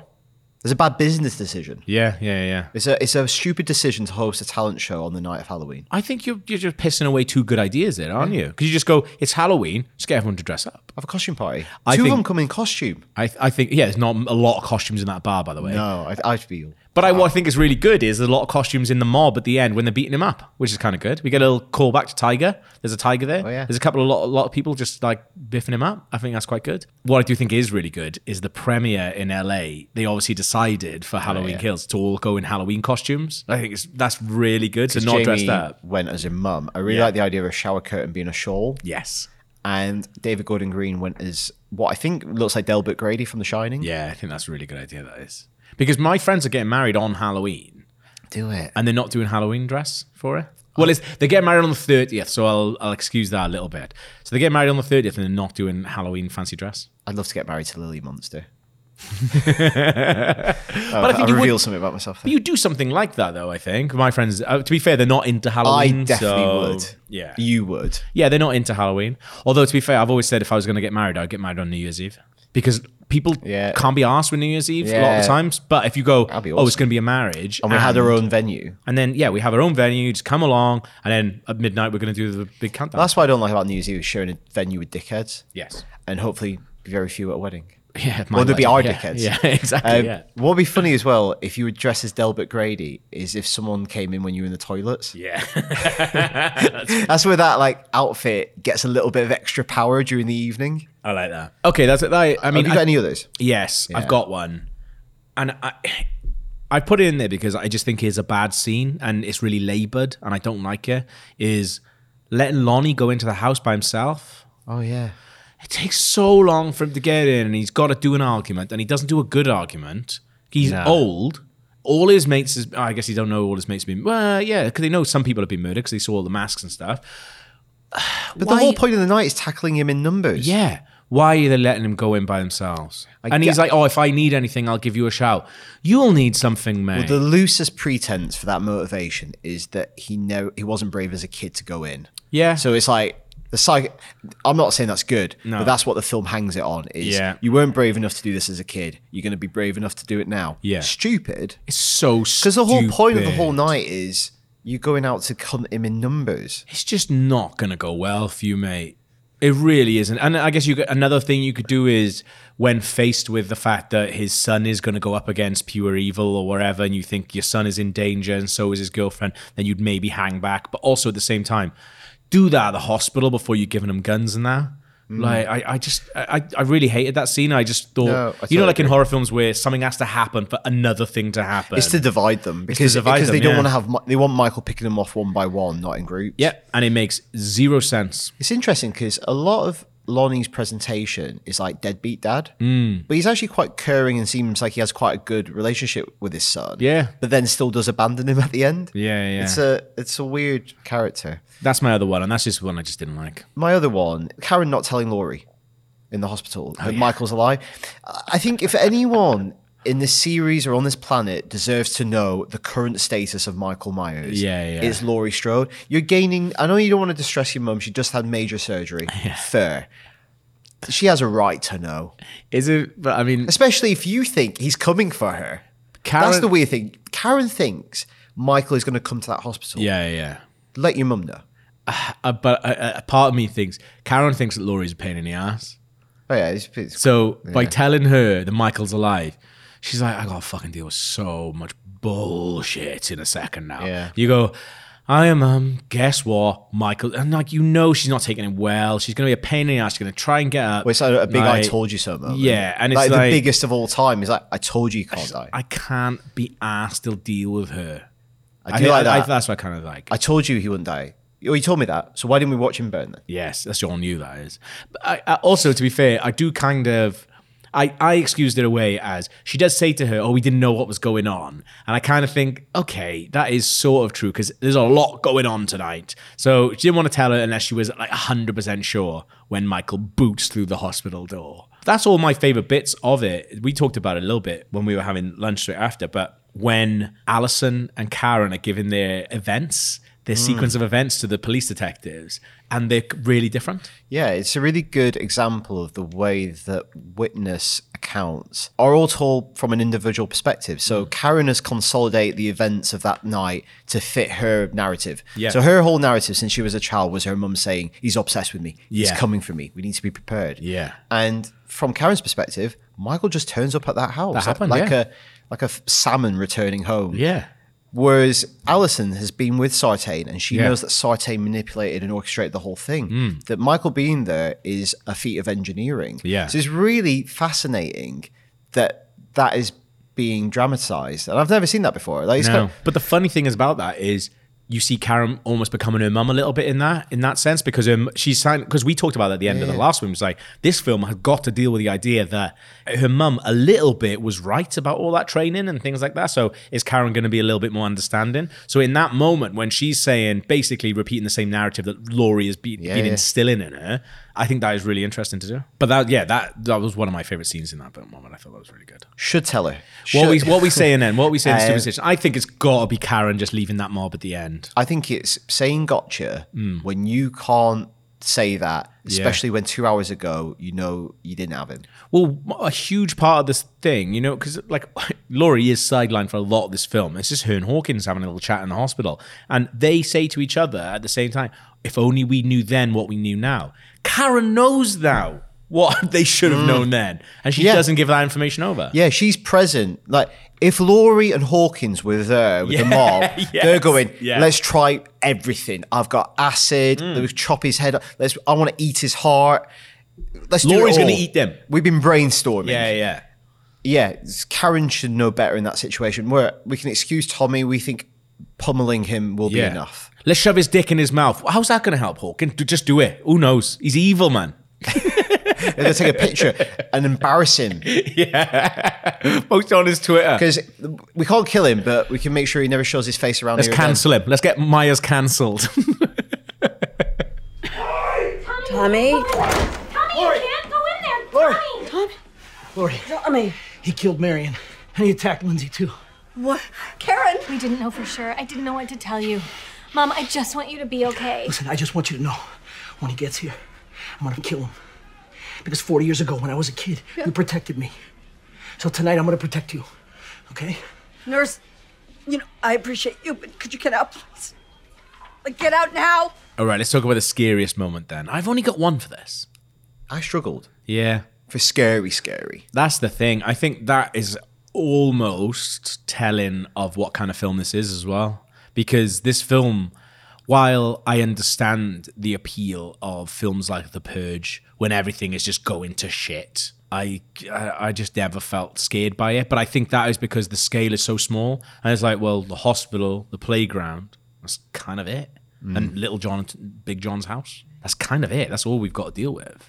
It's So- it's a film about frenzy. Yeah. and it's big. It, there's not a lot of quietness to it, which is what I've always found more haunting about Absolutely, this series. yeah. What's what's yours? I'm inter- I'm actually interested to know what your thing is for this. Michael standing outside his house in 1978 is, I think, that shot is terrifying and similar to you know our scariest scene from the last film, which is him just standing there and like this really sort of haunting quietness to him. I think for that, for me, and particularly how we talked about it, where we were like, is he choosing or is he actually does he know he's defeated? Him choosing not to go mad at that point is actually quite terrifying. I think it's a haunting image. One because it echoes the original, but then to go back to when you think back on that after seeing that film and you know what you can do with a group of people. Yeah. Well, he could have done. Yeah, yeah, yeah. So I think yeah, that's that's my scariest moment too. The other one that I had that was I found it like just a little bit shocking, but it Hmm. was like just horrible. Was the razor blade eating the razor blade? Oh, yeah, yeah, yeah. With all the sick and Yeah, but that obviously was- it turns out that to be a was prank rough, anyway, yeah. so it's nothing. So I think it's that or it's stabbing the knives in the drone guy's chest. Yeah. Like keeping on doing that. I think that's a really, really, really terrifying thing to see. because it's also slightly out of focus. Yeah. What would you? I think it's a coin toss between those. Should we say outside the house? Yeah, let's say outside the house because I, I think, it's think- beautiful as well. When you think about it, I think it yields more. yeah, it makes you feel a bit sicker. Michael Myers will be executed tonight, and it will not go without witness. We need all of you. Evil dies tonight. Evil dies tonight! All right, everybody, calm down. All right, then. So, how many killings? Loads of killings, Yeah. mate. Um, we've got 29 in total by Michael, five off screen. Also, the accidental death of a cop. Yeah. Killed in the line of duty, which they believe pin on Myers, but I'm not giving it to him. No, absolutely. That's Hawkins. But we also have to take one kill off Halloween 2018, which only has 18 because Hawkins survives. Oh, yeah. So Saite never murdered him. Well done. So we got, to you know, we got to correct that now. Thanks, yeah. cheaters. Spectacular kills. Really This good stuff, man. it felt in the last film that Sartain was this spectacular kill. Hmm. This film is that and some. Yeah, yeah. It feels more like a Friday the 13th film to me. Well, this is I've written this. Uh, So so the knife in the doctor who is actually a nurse. That feels like a proper old school Tom Savini killing, doesn't it? Because it, Hmm. Yeah, it was like yeah, you- absolutely. that's gone in, and you see like the Everything. Uh, bonkers makeup on him. yeah, it's it- fantastic. it has that shot that it lingers. It goes like, "This is the punchline." and he's like, "Ugh, ugh," he's like reacting to it. It's disgusting, really disgusting. And this is I- just trying to like unpick this. His it's hard with Michael because we're going to talk about his motivations later, but I think it's relevant to mention this here. Is he more violent because he's angry, or is it just we're seeing more of it? Hmm. Yeah. I don't know. Because some of these just seem so angry kills. well, the drone couple in particular, because that is there's there's so much going on in that. But, and, but also that's a that affected me more because it's such a funny little setup, and you have these like weird little thing where they're gonna eat cheeselets and Having a drink lovely evening. and drink some red wine, and she's playing with a drone. Why? I think it's really horrible It's so because you thi- weird. I've gone. I bet they've worked hard all their life. Yeah, yeah, yeah. and they're really enjoying their retirement. Yeah. And there's a big fellow in the bathroom wearing a mask. He says, There's a big fan of Bathio and he's wearing a monster mask. but like they seem really nice together as well. again, another Savini kill is Um, yeah. when Sandra is bracing herself and she, you know, she's not going to put much of a fight, but she's going to go down with a knife. Yeah. And Michael does not give a shit, and he just goes and gets that strip light, That's horrible. and she can't stop him. Ah. nah. She doesn't try to stop him because you can't. That's such a horrible, horrible kill that is. They don't have a good end at all. And then obviously we have the multiple knives thing as well. It's it's rough, man. It's a rough couple of minutes for them. And the only thing they did lived close to Laurie Strode's house. Yeah, neighbors, and they probably and they even say she's a bit of a, a Looney Tune, doesn't Yeah, they? well So- they're taking the piss out of it. taking yeah, the piss a off little because bit, I yeah. mean she's shooting mannequins in her backyard. Not a Yeah. great neighbor. Well, exactly, yeah. There is lots of spectacular kills, and what I would say, even this is quite violent, quite gory. If we contrast it again to the s- zombie films, completely different tone. Yeah. because they are fun to watch. Like Yeah. the Savini kills are fun to watch in the eighties. and also seeing the seeing the three people on the roundabout with the Halloween three masks on, you're like, there's there's something fun going on. It is more playful than th- what we described the zombie ones. They're murders. What's these re- are these are slasher film kills. yeah, absolutely. What's really strange is just before all that playground sequence, which is a, a really strange sequence, is the kids are like, "Oh, we're playing hide and seek with this guy," and then he's like, "There he is over there," and, it, and I was like, "Oh, it's just gonna be some guy." No, that's Michael Myers. No, actually, that's actually a really scary moment. because He's just. But again, these so odd. That's the only weird thing. with This whole thing about oh, Michael has terrorized this town for generations. Yeah. these kids know fuck all about Michael no, no, Myers because exactly, when they yeah. talk to Big John and Little John, they have no idea that that's the Myers house. They're not interpret. They do think that's probably like a pedo Yeah, or something. You know, there's like a weird dude hanging out, but they're, s- they're streetwise kids. so Yeah, they're like, yeah, we yeah. can handle this. Don't worry. Yeah. Interesting kills as well with that playground sequence. Hmm. Like Vanessa getting accidentally shot. Yeah. There's so much chaos. Yeah. There's something really weird happens. She just accidentally dies. That's what I kind of like about. That's what would happen Yeah. when people are going insane. Like the guy says, "I've never, I've never used a gun Yeah. before." That's what would happen. And she's confident. Think no, Yeah. you're not. You're not trained for this. No, and neither is Marion. And what do you do? You have, do you have a pick for this? Well, I, I mean, I, we've got to give a shout out to Big John and Little John because again, just having these weird characters with these weird idiosyncrasies, like he that whole sequence is so strange. You've given them a weird backstory because also we noticed elsewhere where Tommy Yeah. is raising the mob. There's a picture on a bench of them. I think maybe Yeah, they yeah, own yeah. real estate company or Yeah, something. yeah. And then obviously, like I, I love it because they're obviously like completely in love. Can we just say, done a superb job on the Myers house. Yes, absolutely stunning, isn't it? It's Really, really lovely. nice. I really like dark color scheme, dark woods. beautiful. The, the bedroom looks stunning, like really, really nice. They are a it they're- cheap. They're a very strange couple. Really, really strange couple. Like one of them, Little John, is l- like proper like. We, we talked about would they ever use like a proper comedy stable. That is a comedy actor that's been in loads of different stuff. The other guy has been in a lot less, but he's in like a really famous Mad Men scene where two guys are in a lift talking about being really rude about a woman, and uh, Don Draper famously says like, put your hat on and puts it, and like because the, the lads don't put their hat on when the woman walks into the lift. It's like that's the way where I knew Big John from, which is re- bugging me the entire film. I think they're brilliant together. I love just the weirdness. Where it's like, do you want to watch a scary movie? He's like, no, let's get high and listen to monster music. Like, Yeah. fucking Oh, that sounds brilliant. great night. And I think like A bit their- of cheese. Their deaths, I don't think are particularly good, but I do like the little tableau at the end. Particularly if we're gonna say hundred percent that Michael did it. Michael putting them together. in Might a have some lovely little confirmation thing. on that for later. Well, it's the thing. That means that Michael is absolutely fine with same-sex uh, relationships, which I'm huge into. Well, uh, he doesn't discriminate, Michael Myers. No, exactly. That's Also, one thing to a say about mixed him. race couple. Yeah, absolutely. Kill them as well. Yeah, yeah, Oh, they're gone. yeah, You know. My my kill, my top kill, my top kill is Cameron's because Oh yeah, yeah. It's we good. said last film, you know, because we were upset with Cameron's end. and We were like, is Cameron going to get his come up and being a dickhead, or is he going to be the hero in this film? Guess a little bit of both. I think he redeems it. He, oh, absolutely, he brings it back.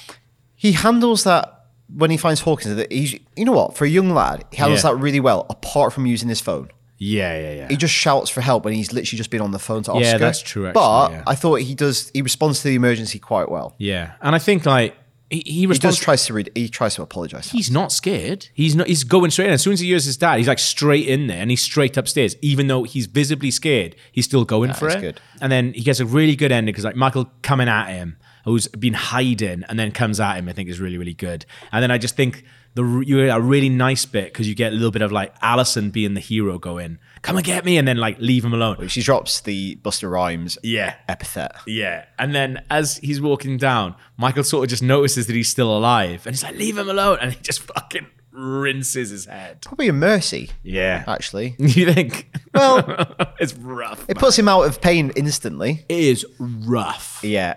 I you know what? I'm very happy to give it to Cameron because Yeah. the one I had was Phil. But I like um he's the guy with the knives in his back, but I like it more for Oh, Okay, the knives yeah, in the yeah. back than the actual kill. Yeah, yeah, yeah. Because I yeah, also it- like Sandra Sandra and the strip light. yeah, that's awful. But I, I, I think Cameron- Cameron's one because Cameron's our hero. And we wanted him to get a bit of comeuppance for treating her terribly in the first film, and he does. He really does. Like you can't go around kissing tigers and getting away with it, quite frankly.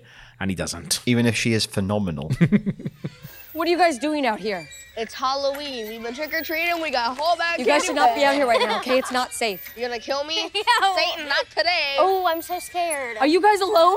Where are your parents? No. No, we're waiting for our friend. And like, there's a creepy man in a white mask, and he keeps like trying to play hide and seek with us, and he keeps taking the Where did you see him? He's just hiding behind trees. and he pops out like peekaboo. I mean, we're not three years old. Come on, man. Oh look, there he is. Oh, hello.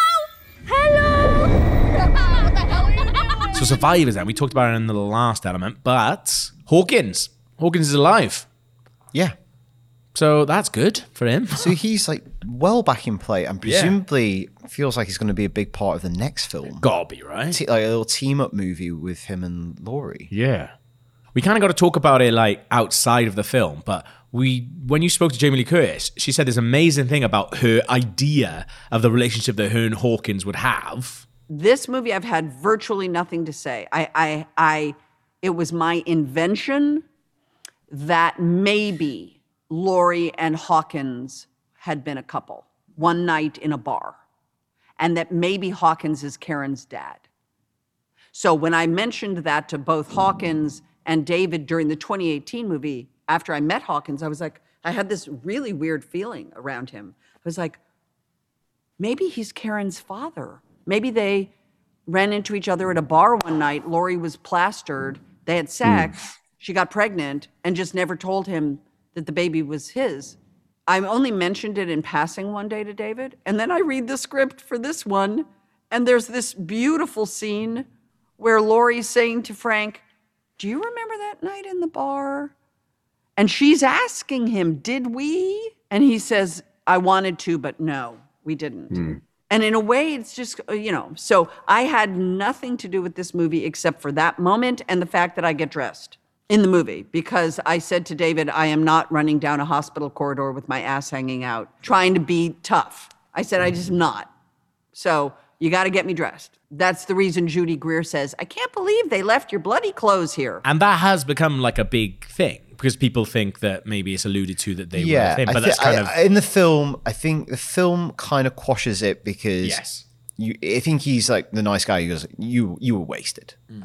but there's this idea that I think she muted the idea that he could have been her dad. yeah.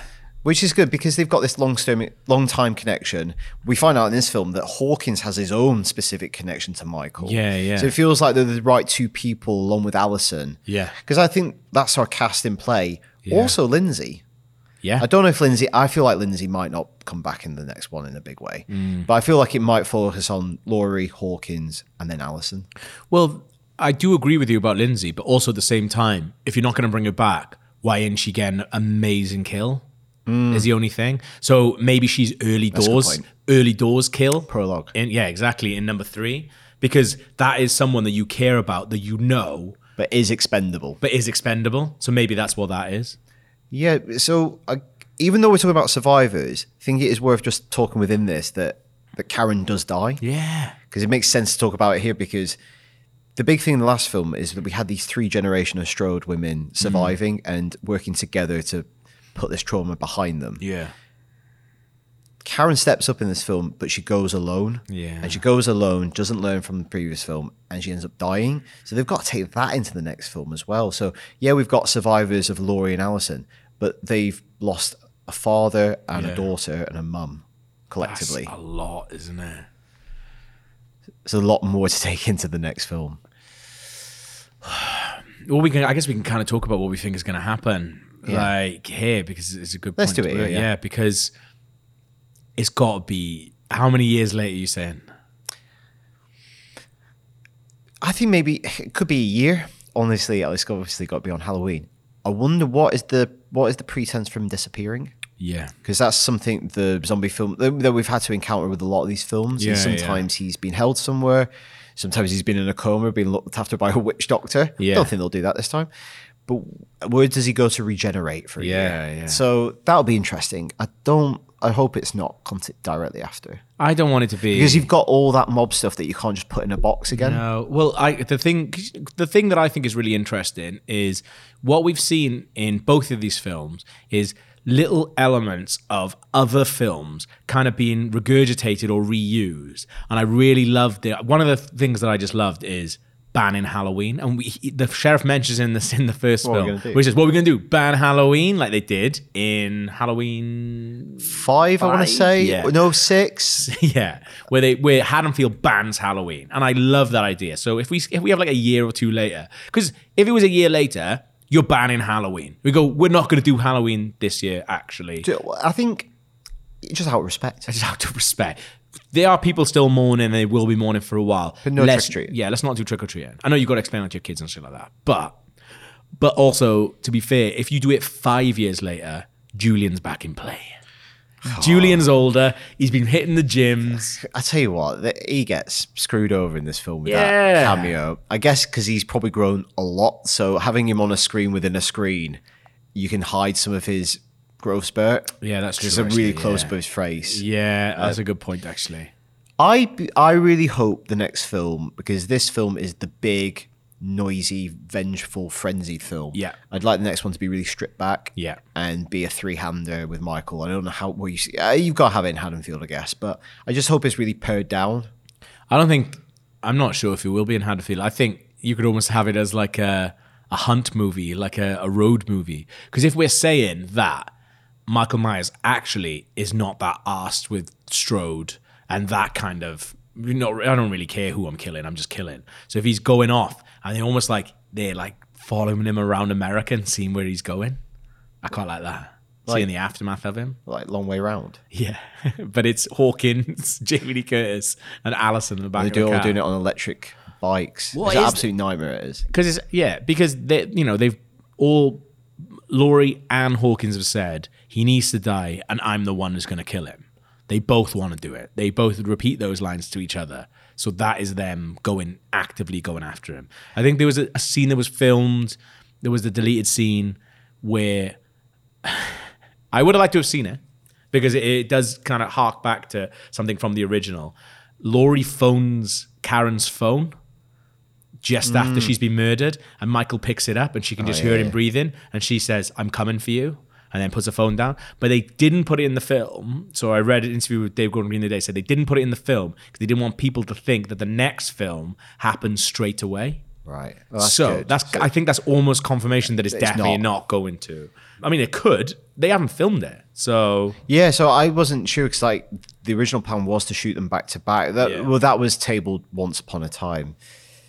Yeah, I wonder also because I think they're still writing it whether they factor in some of the reception to this film, which has been you know poor to mixed. I Yeah, think yeah, fans really like it. I think there's been lots of mixed reviews. So whether there's a little bit of a, a correction or they take that on board as well f- from the original plan, but. I would like some. I, I think it's inevitable. The next film is focusing on Laurie. Yes. There's no way that that's not going to be the case. No. And the final scene of that film is going to be her and him. yeah, And we just don't know the specifics of how that resolves, but Yeah. there's no way you're ending this franchise where the final scene is not Laurie and Michael facing off Yeah, in yeah. some way. yeah. It's, but I guess like how we get to that is the really interesting thing. But I hope we get to that in a really quiet way. Yeah. with less shouting. I just want to like finish this section talking a bit about Laurie and I asked Jamie Lee Curtis. I'm going to play a clip here, and this is an interesting clip, I think, because initially this question started out me asking her about Michael's motivations, Right. But I feel like almost like Laurie, um, Jamie Lee Curtis is in a similar place to Laurie, where her perception of Michael is very different to mine and yours. Yeah. and I think Jamie Lee Curtis has almost become Laurie Strode. right, she thinks it's real. You're joking, but I don't care if he was brought there or not. All of the death and destruction is because of Laurie Strode. Period. His obsession with her is the reason all of this happens.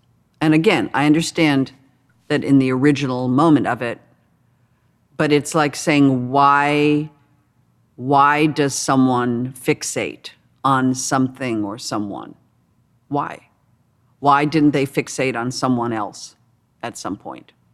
And for me, no matter what, the amount of damage done leads right back to Laurie Strode and always will lead right back to Laurie Strode. So, uh, I guess I would say I take shit personally. I think she takes it all very personally. I understand she's trying to figure it out. Frank's trying to assuage her. People are saying, well, he was brought here and it's not about you. It's not about you. It is about her. It always will be about But also, I guess what these films are that she is she is also fixated on him now. Really? Yeah, You think? yeah, massively. Oh, huh. Huh. Do you not think so? Oh, maybe. We'll see. Have Just another the movie to idea- make, this- babe. There's a there's a line in the last film which he says like he's waited for me, I've waited for him. There's this weird balance between the two of them, and I wish obviously in the I last had- film, I wish I had you all alone, just the two of us. Yeah. I would hold you close to me, so close to me, just the two of us, so close to me.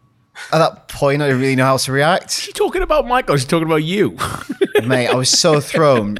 The one bit where she just goes, I've got another film to make, babe. I was like, I really hope I haven't offended Jamie Lee Curtis. Yeah. So I could, I, cou- I, one, I don't think she's watched Halloween Kills, which is fantastic. Or she is in this weird skew perspective on. She, firstly, all the death and destruction has become because of Laurie Strode. I think she's been very harsh on herself there. There's a Yeah. man hooning her around with a, an axe. Well, the, in the- some scenes. the fun thing is about that is when I was first listening to that, I was like, oh, she watched Halloween Kills, and then she has because she's like, I know there's a whole thing about how you was he wasn't brought there for there? her, blah blah blah. She's like, I don't believe any of that shit. Isn't that interesting? I think that's a really interesting answer because she identifies so closely with Laurie. She's still going, nah, there I think there is a there's a destiny between these Hmm. two, which is not really aligned with the facts of the film that uh, we've Yeah. seen, but she s- almost so sees it from the perspective of Laurie. She's not having Yeah. it. Also, I failed everyone who listens to this podcast in the moment. That what she sings at the end. Do you know what that is? No. So weirdly, that's the song she sings when she's walking on her own in the first Halloween film, carrying What? books. They didn't have right music money in that Right. film, so they couldn't sing a hit record. So John Carpenter says, "I'll sing these lyrics and make up a tune." Right. And those are the lyrics to the song she sings walking down the street. Fucking hell. I wish I had you all alone. Just the two of us.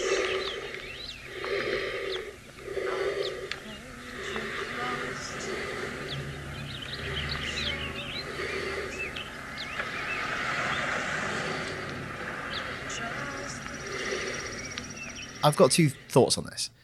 One, that's something she knows that she did in the original film, Yeah. and she's trotted out at conventions and stuff. Yeah, yeah, yeah.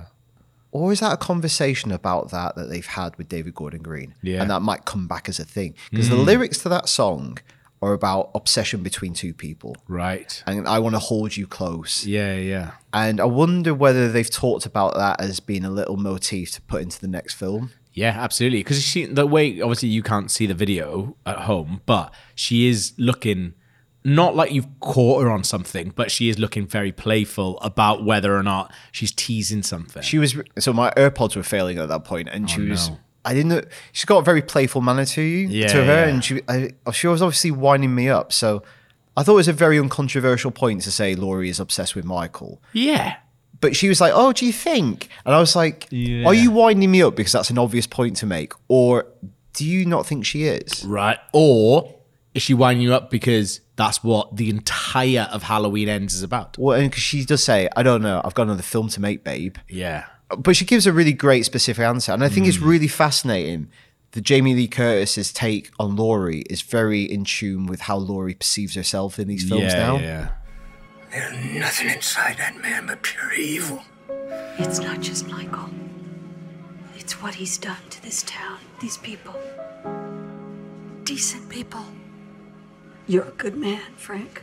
You were doing your job, but now it needs to die. Because every time somebody's afraid, the boogeyman wins. Needs to die. And I'm the one that needs to kill it. All right, Michael's motivations. I, there's lots of stuff is thrown on him, and I don't think a lot of it is fair because you've got. I do. I love the idea that a lot of people just talking about him in a way that they actually don't understand. Like Tommy saying, "Michael is an apex predator." Like he's talking about him from the perspective of, I guess, a hunter. He's watching a lot of National Geographic. Exactly, yeah, and all stuff like that. So lots of things are just sort of chucked on him, and lots of motivations are put on him. Like you know, Laurie Strode saying this was Michael's master plan or masterpiece. Fuck off, he's not doing that. Isn't that a weird thing? Yeah. Because you're ascribing such a higher level of thinking to someone you don't know. Yeah, Isn't the weird? Isn't the easier? I think they've all like mythologized Michael. Yeah. Whereas if that happened where we were living, it's like psycho's got loose. yeah, yeah, yeah. He's killed people. Yeah, he is a psycho. Yeah. You're almost like you I guess a really interesting way of thinking about it is she's almost excusing quite terrible behavior from them Mm. as the mob, as her and living her life and you know, she's like Michael wanted me to live my life like this. Mm. And That that's why I do it. I don't do it because I choose to. I don't do it because this is how I'm dealing with my trauma. Michael wanted this and he he's won because I have been afraid my entire life. And what is it she says like every time someone's afraid, the boogeyman wins. It's like, well, that's really not what's going on. Yeah, and that's grasping this concept of the boogeyman from the original. Yeah. There's going Tommy calling him an apex predator again dehumanizes him, which we know he's not human anymore, but those people don't know that. No. And you justify hunting it, Yeah. especially in a place where hunting is a thing that people do for hobbies. Yeah. Al- Also, as well, if he's an apex predator, why are you just using a bit of fucking wood? Yeah. On him. I feel some points in that film, I feel like Tommy's all talk because he keeps going, 100%, I'm going to batter him. Do it then. Well, yeah. Also, like his main weapon for the entire film is just something he gets from the bar. Mm. He's not like, oh, in my truck, I've got all these guns and I'm ready to go. Right, Like, Lonnie's Lonnie's dad. got.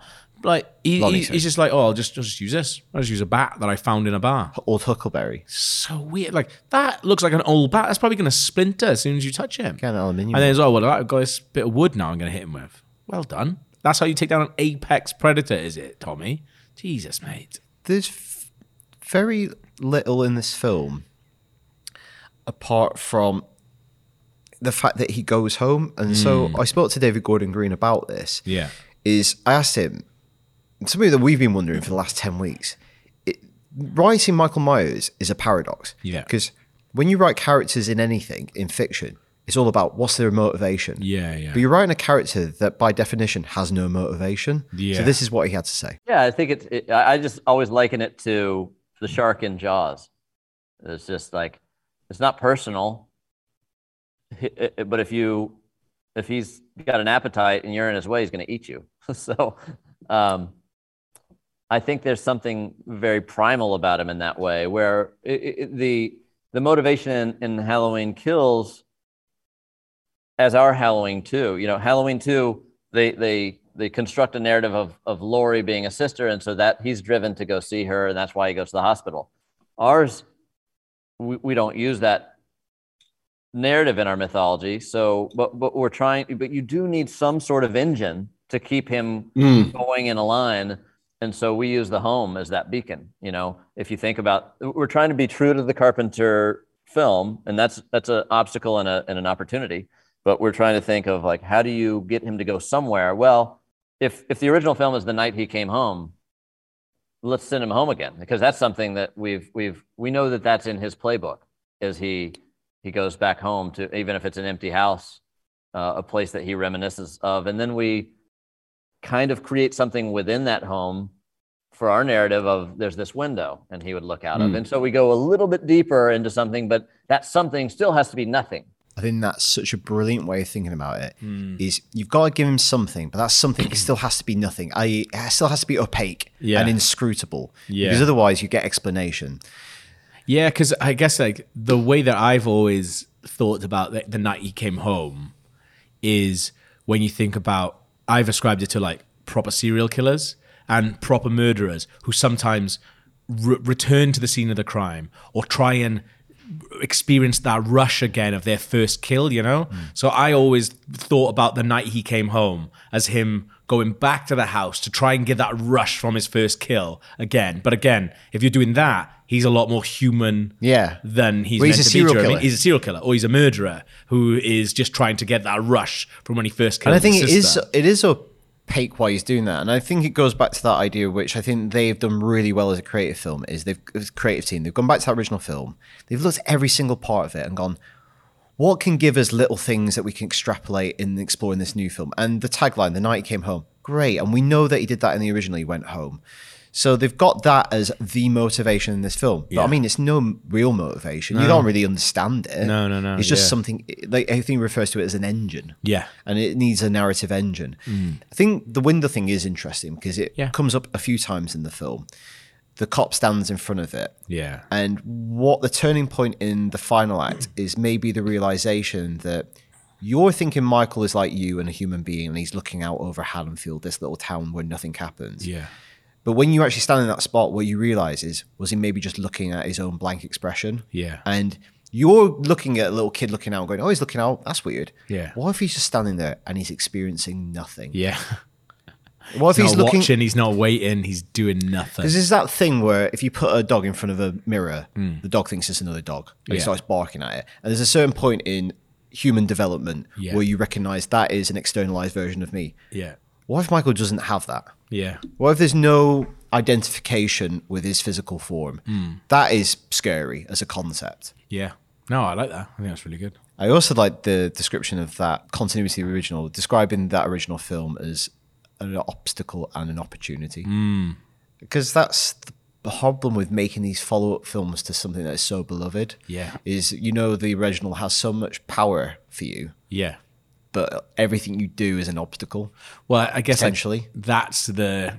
I'm, I'm assuming he's referring to or one of the obstacles they would have had is how does he get caught? Why does he get caught? Do you know what I mean? And I think the way that they've dealt with that obstacle in this film is fantastic. Yeah. Because it's an opportunity to give a new character Yeah. depth, Hawkins. Yeah. And to bring him closer to Laurie and, or, you know, at interesting detail. So I think Yeah. they do a great job. It's just, it's a really, un- obviously, it's a brilliant job. Mm. It's very, it's a hard task. Absolutely. But I also got to ask him about something that we've talked about like since the beginning Mhm. is, and we've talked about it in this podcast. Michael, no motivation. Why does he? Why does he play these pranks on people? Yeah. Does he just love Halloween that much? I think so. And if you look at, I mean, I'm just thinking of when he puts a sheet over his head and puts on glasses. Like there's a foolishness to him too. There's there's a Mm. little kid playfulness in there that's lost, um, which we haven't done that yet. Um, he hasn't been. I don't think have we have we done anything fun like funny like we've of of his own his own disguise. You know, we haven't really done that. No. Um, he's not torturing anyone, right? He his psychology isn't I want to make this person pay, but he it, it is it is ex, it is is extinguishing the life from their body and then typically doing something provocative with that with that carcass. Like uh, um I mean, I'm, I, I don't really know. I never know when these things air, so I never know how to discuss them in terms of spoilers. But there's a a moment in Halloween Kills where there's a photograph that he's inspired by, and so he restages a, a romantic photograph with Mm. the, the two with two bodies, but he puts them in a reversal of their role. You know, um, in the in the photograph that he's recreating. So there's your answer. So that's about Lil John and Big John. Yeah. So he he says Yeah. he looks at that photograph and he's obviously at some level gone. Yeah, yeah, yeah. I'm gonna I'm gonna do that. Yeah.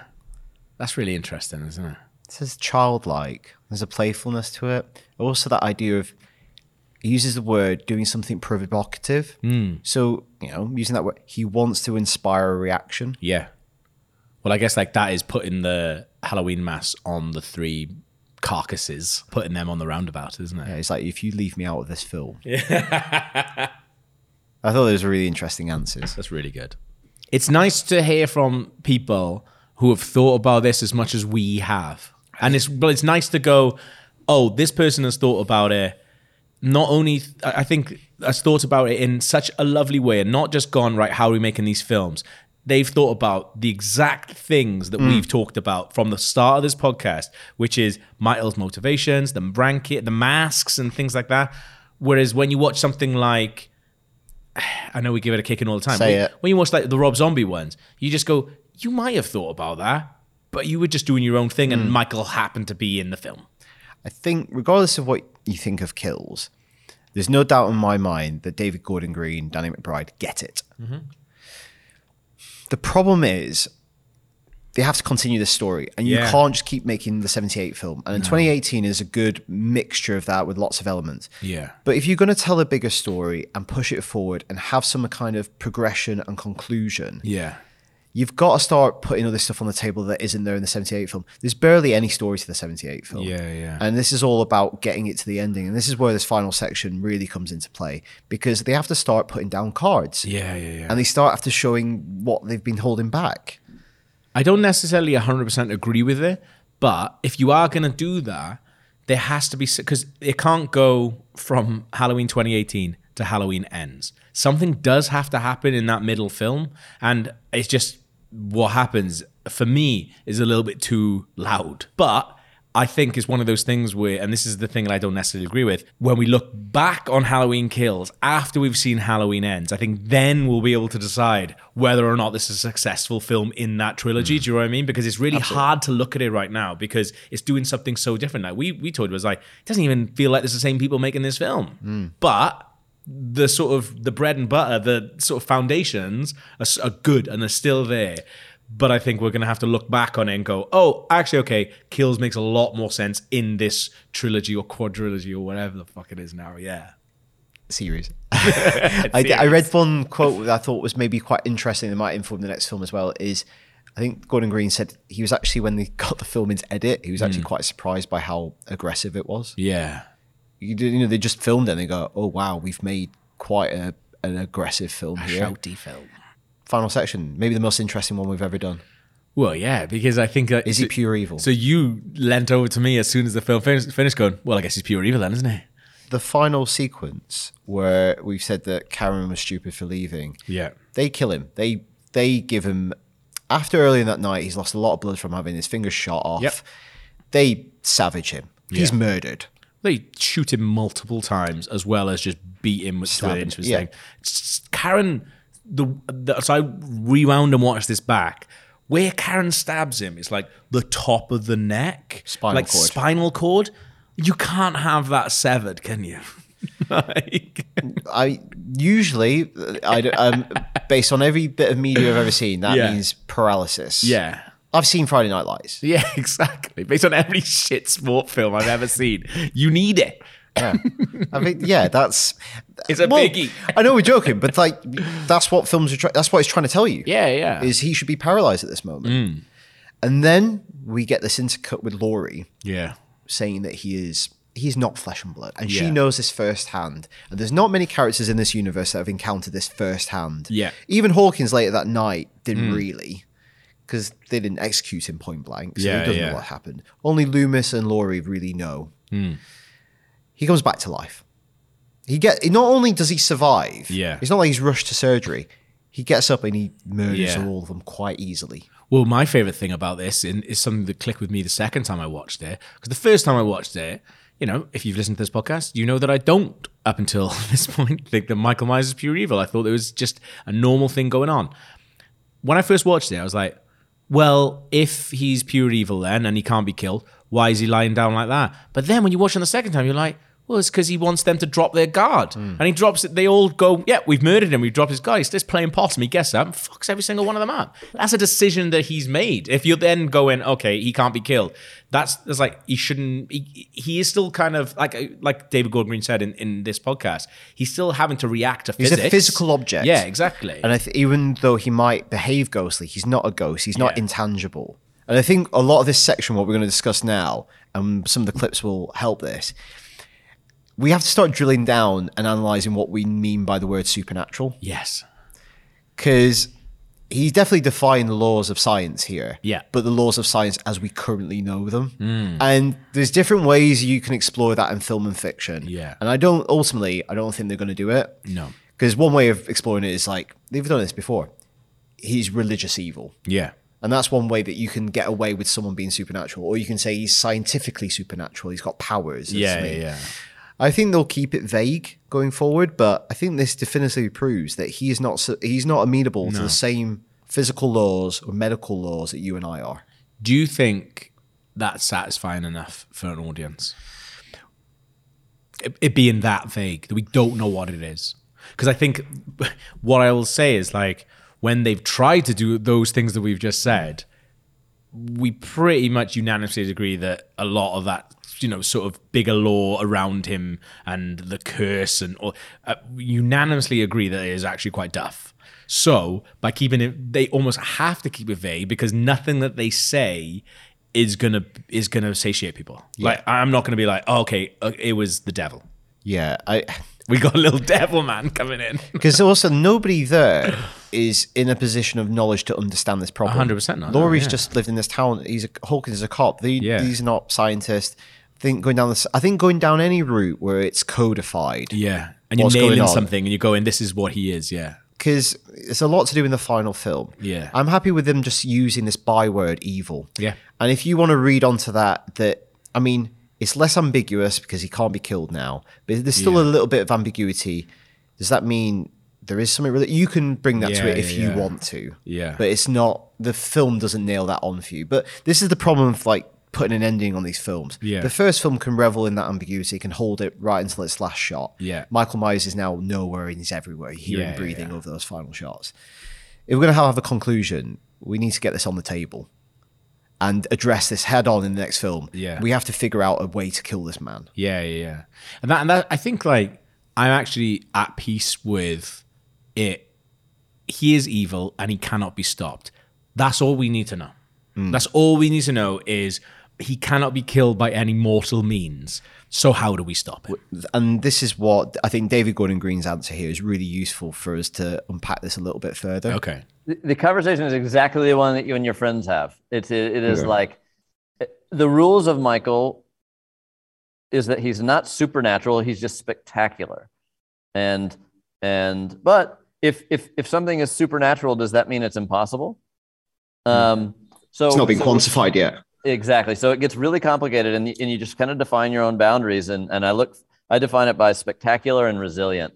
And and and if, if I, I think you could, I think you could stab him in the heart, and he would be dead. But what this movie is saying is that just because he's dead doesn't put the fear, oh, uh, uh, you know, just because there's the just because that specific um, villain is no longer lives. He's created fear that will never go away from this community. He's fear has transcended the human form. Whether he lives or dies, fear has transcended that human form to this community and, and to the to to the world. If you think about how many millions of people, viewers of Halloween, of John Carpenter's Halloween, millions of people have had bad dreams about Michael Myers or thought about Michael Myers when they're going in their homes. And these are normal, everyday people that just went to the movies. How many people don't go into the ocean because fucking Jaws is in there? you know, um, it, it transcends movies. It transcends the immediacy of that reality of that human form, and fear becomes this pervasive upsetting and and and traumatic at times essence of evil that isn't just a man in a mask. I'm still scared of the man that can't be killed. I think this is the thing. I agree with everything that he's just said, and I, I'm, I'm, I'm on board. I'm along for the ride, right? There is a, still a man running around the town with a knife and that. Yeah, we'll, we'll deal with the post trauma after the trauma. Yeah. Well, this is the thing is like um, every time someone's afraid, the boogeyman wins. Let's not. be- No, we are afraid though because he's still alive. We can't kill him. so I think to focus on the more pertinent bit of what he just said, I like this idea. He's not supernaturally spectacular. Yeah. And just because something is supernatural, we regard something as supernatural doesn't mean it's impossible. So Mm. throughout human history, before we understand something, you perceive it as supernatural. Yeah. So before we bring it and we quantify it or dissect it and we Yeah. understand it, it would feel supernatural to us. So maybe we don't understand Michael yet. But I thought the point he made that was really interesting is he thinks you could stab him in the heart and maybe that would do it. Yeah. Maybe just everything that's been tried, beating him just doesn't do it. Yeah. Yeah. I also, I know there's resilient, uh, but come on. He's a bit more than resilient. Well, I guess like we are, this is what we're seeing in that. I guess that's the ho- the whole point of everyone going bananas in the hospital chasing that the wrong Michael. That's the whole point, is what they're trying to make. Is like that is fear. He's done this incarnate to you. then. He's done that to them, and I do understand that, and I do understand that being a byproduct of everything that Michael has done. But I don't think Michael knows that's going on or cares. I think that's the film that you make on the year he doesn't come home. Yeah. Is people are looking for him on the year when he's not even there. Absolutely, yeah, I And think that's look, Oh, brilliant. we're the monster this year. Yeah. We've killed innocent men. We've killed Ben Tramer. Yeah, yeah, Because we yeah. were looking for a Michael when there was none. Absolutely. But I, I think this is all his answers is he regards Michael as a physical entity. Yeah. He's amenable to physics. He can be knocked down. He can lose his breath. He can be beaten. Yeah. He just there is something that makes him get back up, and we just Yeah. don't understand that. And I feel like we won't. I hope. I I hope we don't get a doctor going. We have analysed the blood that we found on the staircase, and Yeah. he's got loads of white blood cells. I don't think that's going to happen. I really, because you did pick up on that. You were like, it's a really lingering shot of his blood. And I was like, it can't be that. No way. I asked him about Oh no. No, but I'm going to think about that, and maybe maybe it will. But it, I've Okay. not thought of that before. But Okay, give me credit if you do. I'm glad that when you said that to him, that was the first time he'd ever thought of it, which means it's not going to be in the fucking film, mate. So I think it might be homage to Psycho. Right. Thank God for that, because when it lingered on that blood, I thought, I really hope some CSI isn't collecting that. And then the next one going, this blood is amazing. It's starting with like uh, you know, like in Red Dragon, where uh, in the crap Red Dragon, right, which I kind of like still, but when it has all like the montage of like the, the tooth fairy and all the stuff going on, it's gonna be like that, but it's gonna be doctors in a lab putting his like m- blood through like a centrifuge and stuff like that. And it's like one of those scripts that you go, do you read the script for Halloween Ends? They've bred a team of super Michaels to fight Michael Myers, but these are friendly Michaels, and Loomis's son Yeah. can speak to them. It's going to be an auction scene where they're auctioning off different Myers. Like, who wants an eight foot Myers? honestly, I think Jurassic Park is a great example of how it's so hard to make sequels to these films because you can't restage the original. You can't.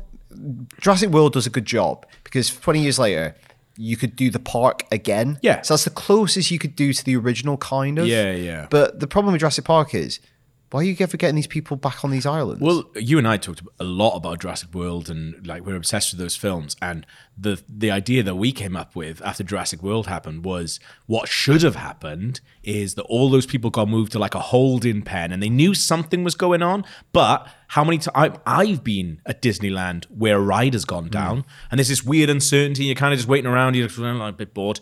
That's what it should have been like in Jurassic World. They should have covered the entire thing up. So the next time they go on, the park is going again. They Like- want that's the thing. They want these ongoing arcs with characters, and they want Chris Pratt. And Yeah, it's really yeah. You, you understand why. So he does think you could kill Michael, and it'd be very interesting that he thinks it could stab him in the heart. So that's the guy that's writing the next one. Hmm. So could it be as something as simple as Laurie stabbing him in the heart? Would we accept that as an audience now? I I think they've got such a. It's funny that the film is called Halloween Ends because Yeah. what is what is that conversation around it? I don't know how you end this. Don't get me wrong. I do love hearing the idea. It's like, yeah, I do think he's a physical form that he could be killed, and but who's seeing that interview? Who's listening to this? Do you know what I mean? Like, how many millions of people have just watched him get shot, take a beating, all this different stuff, and then get back up? You know, I think it's not going to be enough for people. Like we, we were saying, don't like- kill Terminator by just unplugging him. Exactly. So it's like people are gonna want to see him be ripped. You know, okay, well, if he can't be killed, then what happens when he's ripped into different pieces? Yeah, and the other version of that is you know some kind of ritual that stops him. But I'm not see I'm not having Tommy putting down little pebbles Don't again. want that, especially not this Tommy who is dead. and in this film, even though we've debated how much authentic knowledge he has about the situation, Yeah. Laurie is the one who has the firmest grasp that he can't be killed, and she has some very big dialogue at the end of this film. So this is Jamie Lee Curtis, who I think is one with Laurie now, talking about whether Michael is pure evil. No, I look at him as human, but he has transcended. I do think that, um, I think that the man we trap in the basement, when he looks up, looks very human to me. It's the most vulnerable Michael has ever looked in any movie, any time. You almost feel bad for the guy. But he doesn't panic though.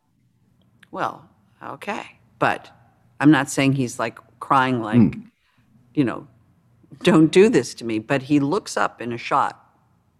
And to me, I always read that as uh, a, an acknowledgement. It's almost like a tip of the hat, like, well played, well played, well played. So when he is when he comes out of the fire, the vengeance that he attacks those firefighters with feels next level to me. It feels that everything has been amplified. And it doesn't feel gratuitous to me, it feels next level.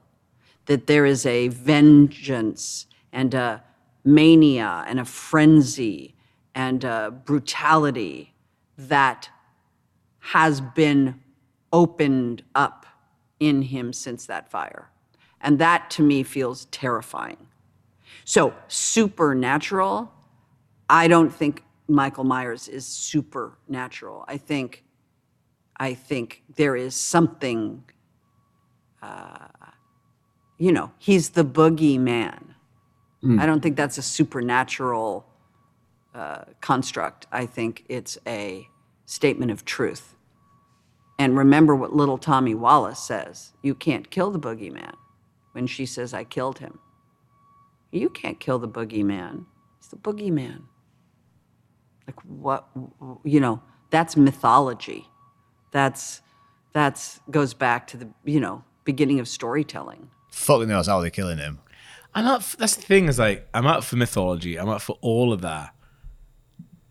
Let's deal with this fella that we've got running around this town, is it? It's obviously these films have been out for a long time. There's a lot Mm. of conversations, and I don't know how much is that is stuff that she said elsewhere, and how Yeah. much of that is specific to this film. Mm.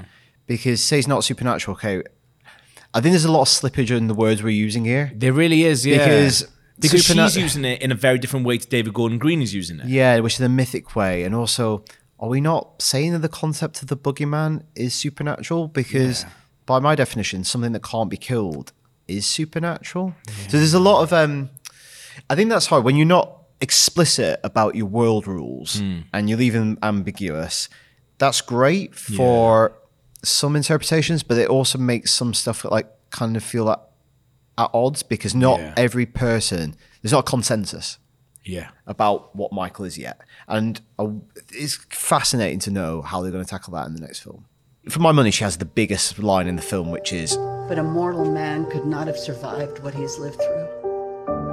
The more he kills, the more he transcends into something else impossible to defeat fear. People are afraid. That is the true curse of Michael. What's that because, you know, transcending is kind of a religious word. Uh, Yeah. So maybe the biggest line in the film is given to Laurie, and it's over that scene where Michael gets back up and she says, By killing, he is transcending, which obviously Yeah. has lots of connotations. So I asked Jamie Lee Curtis, Was there a big conversation around that line? Because it's a big line to deliver. Yeah. Because it's a big line to deliver. This is what she said. No, it's, I'm, I don't talk a lot. By the way, I say that.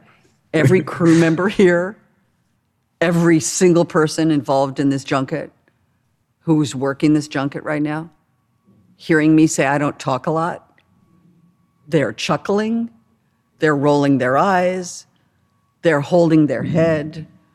They're, I mean, believe me, these people have heard me talk for four days. I fucking talk all day long. But I, uh, when I'm working like that, I don't. I, I don't write it. I'm not a Hmm. writer. Um, I read. I, I very rarely contradict a writer and say, "Well, no, I wouldn't say that." All right. Well, I mean, this is either the hardest or the easiest way, the one we've ever had of this, which is is he pure evil? Yeah. We should rename the section to Michael is pure evil. How evil is he? Well, I mean, yeah. I mean, we've had 11 podcasts now of me basically saying that he's not, only to watch a, you know, hour and a half film where it basically ends with people going, he is pure evil. Evil dies 100%. tonight. Evil dies tonight, but not really because he's still alive. Again, imagining 10 year old Gav. Thank you for listening over the last 11 weeks to Halloween, the definitive companion. We'll be back next year to find out how this all ends in Halloween Ends and to provide the definitive ranking of every Halloween film. The Definitive Companion is made by RKG. We make podcasts and videos about things we love, including manifestations of pure evil. If you'd like to find out more, visit patreon.com forward slash RKG.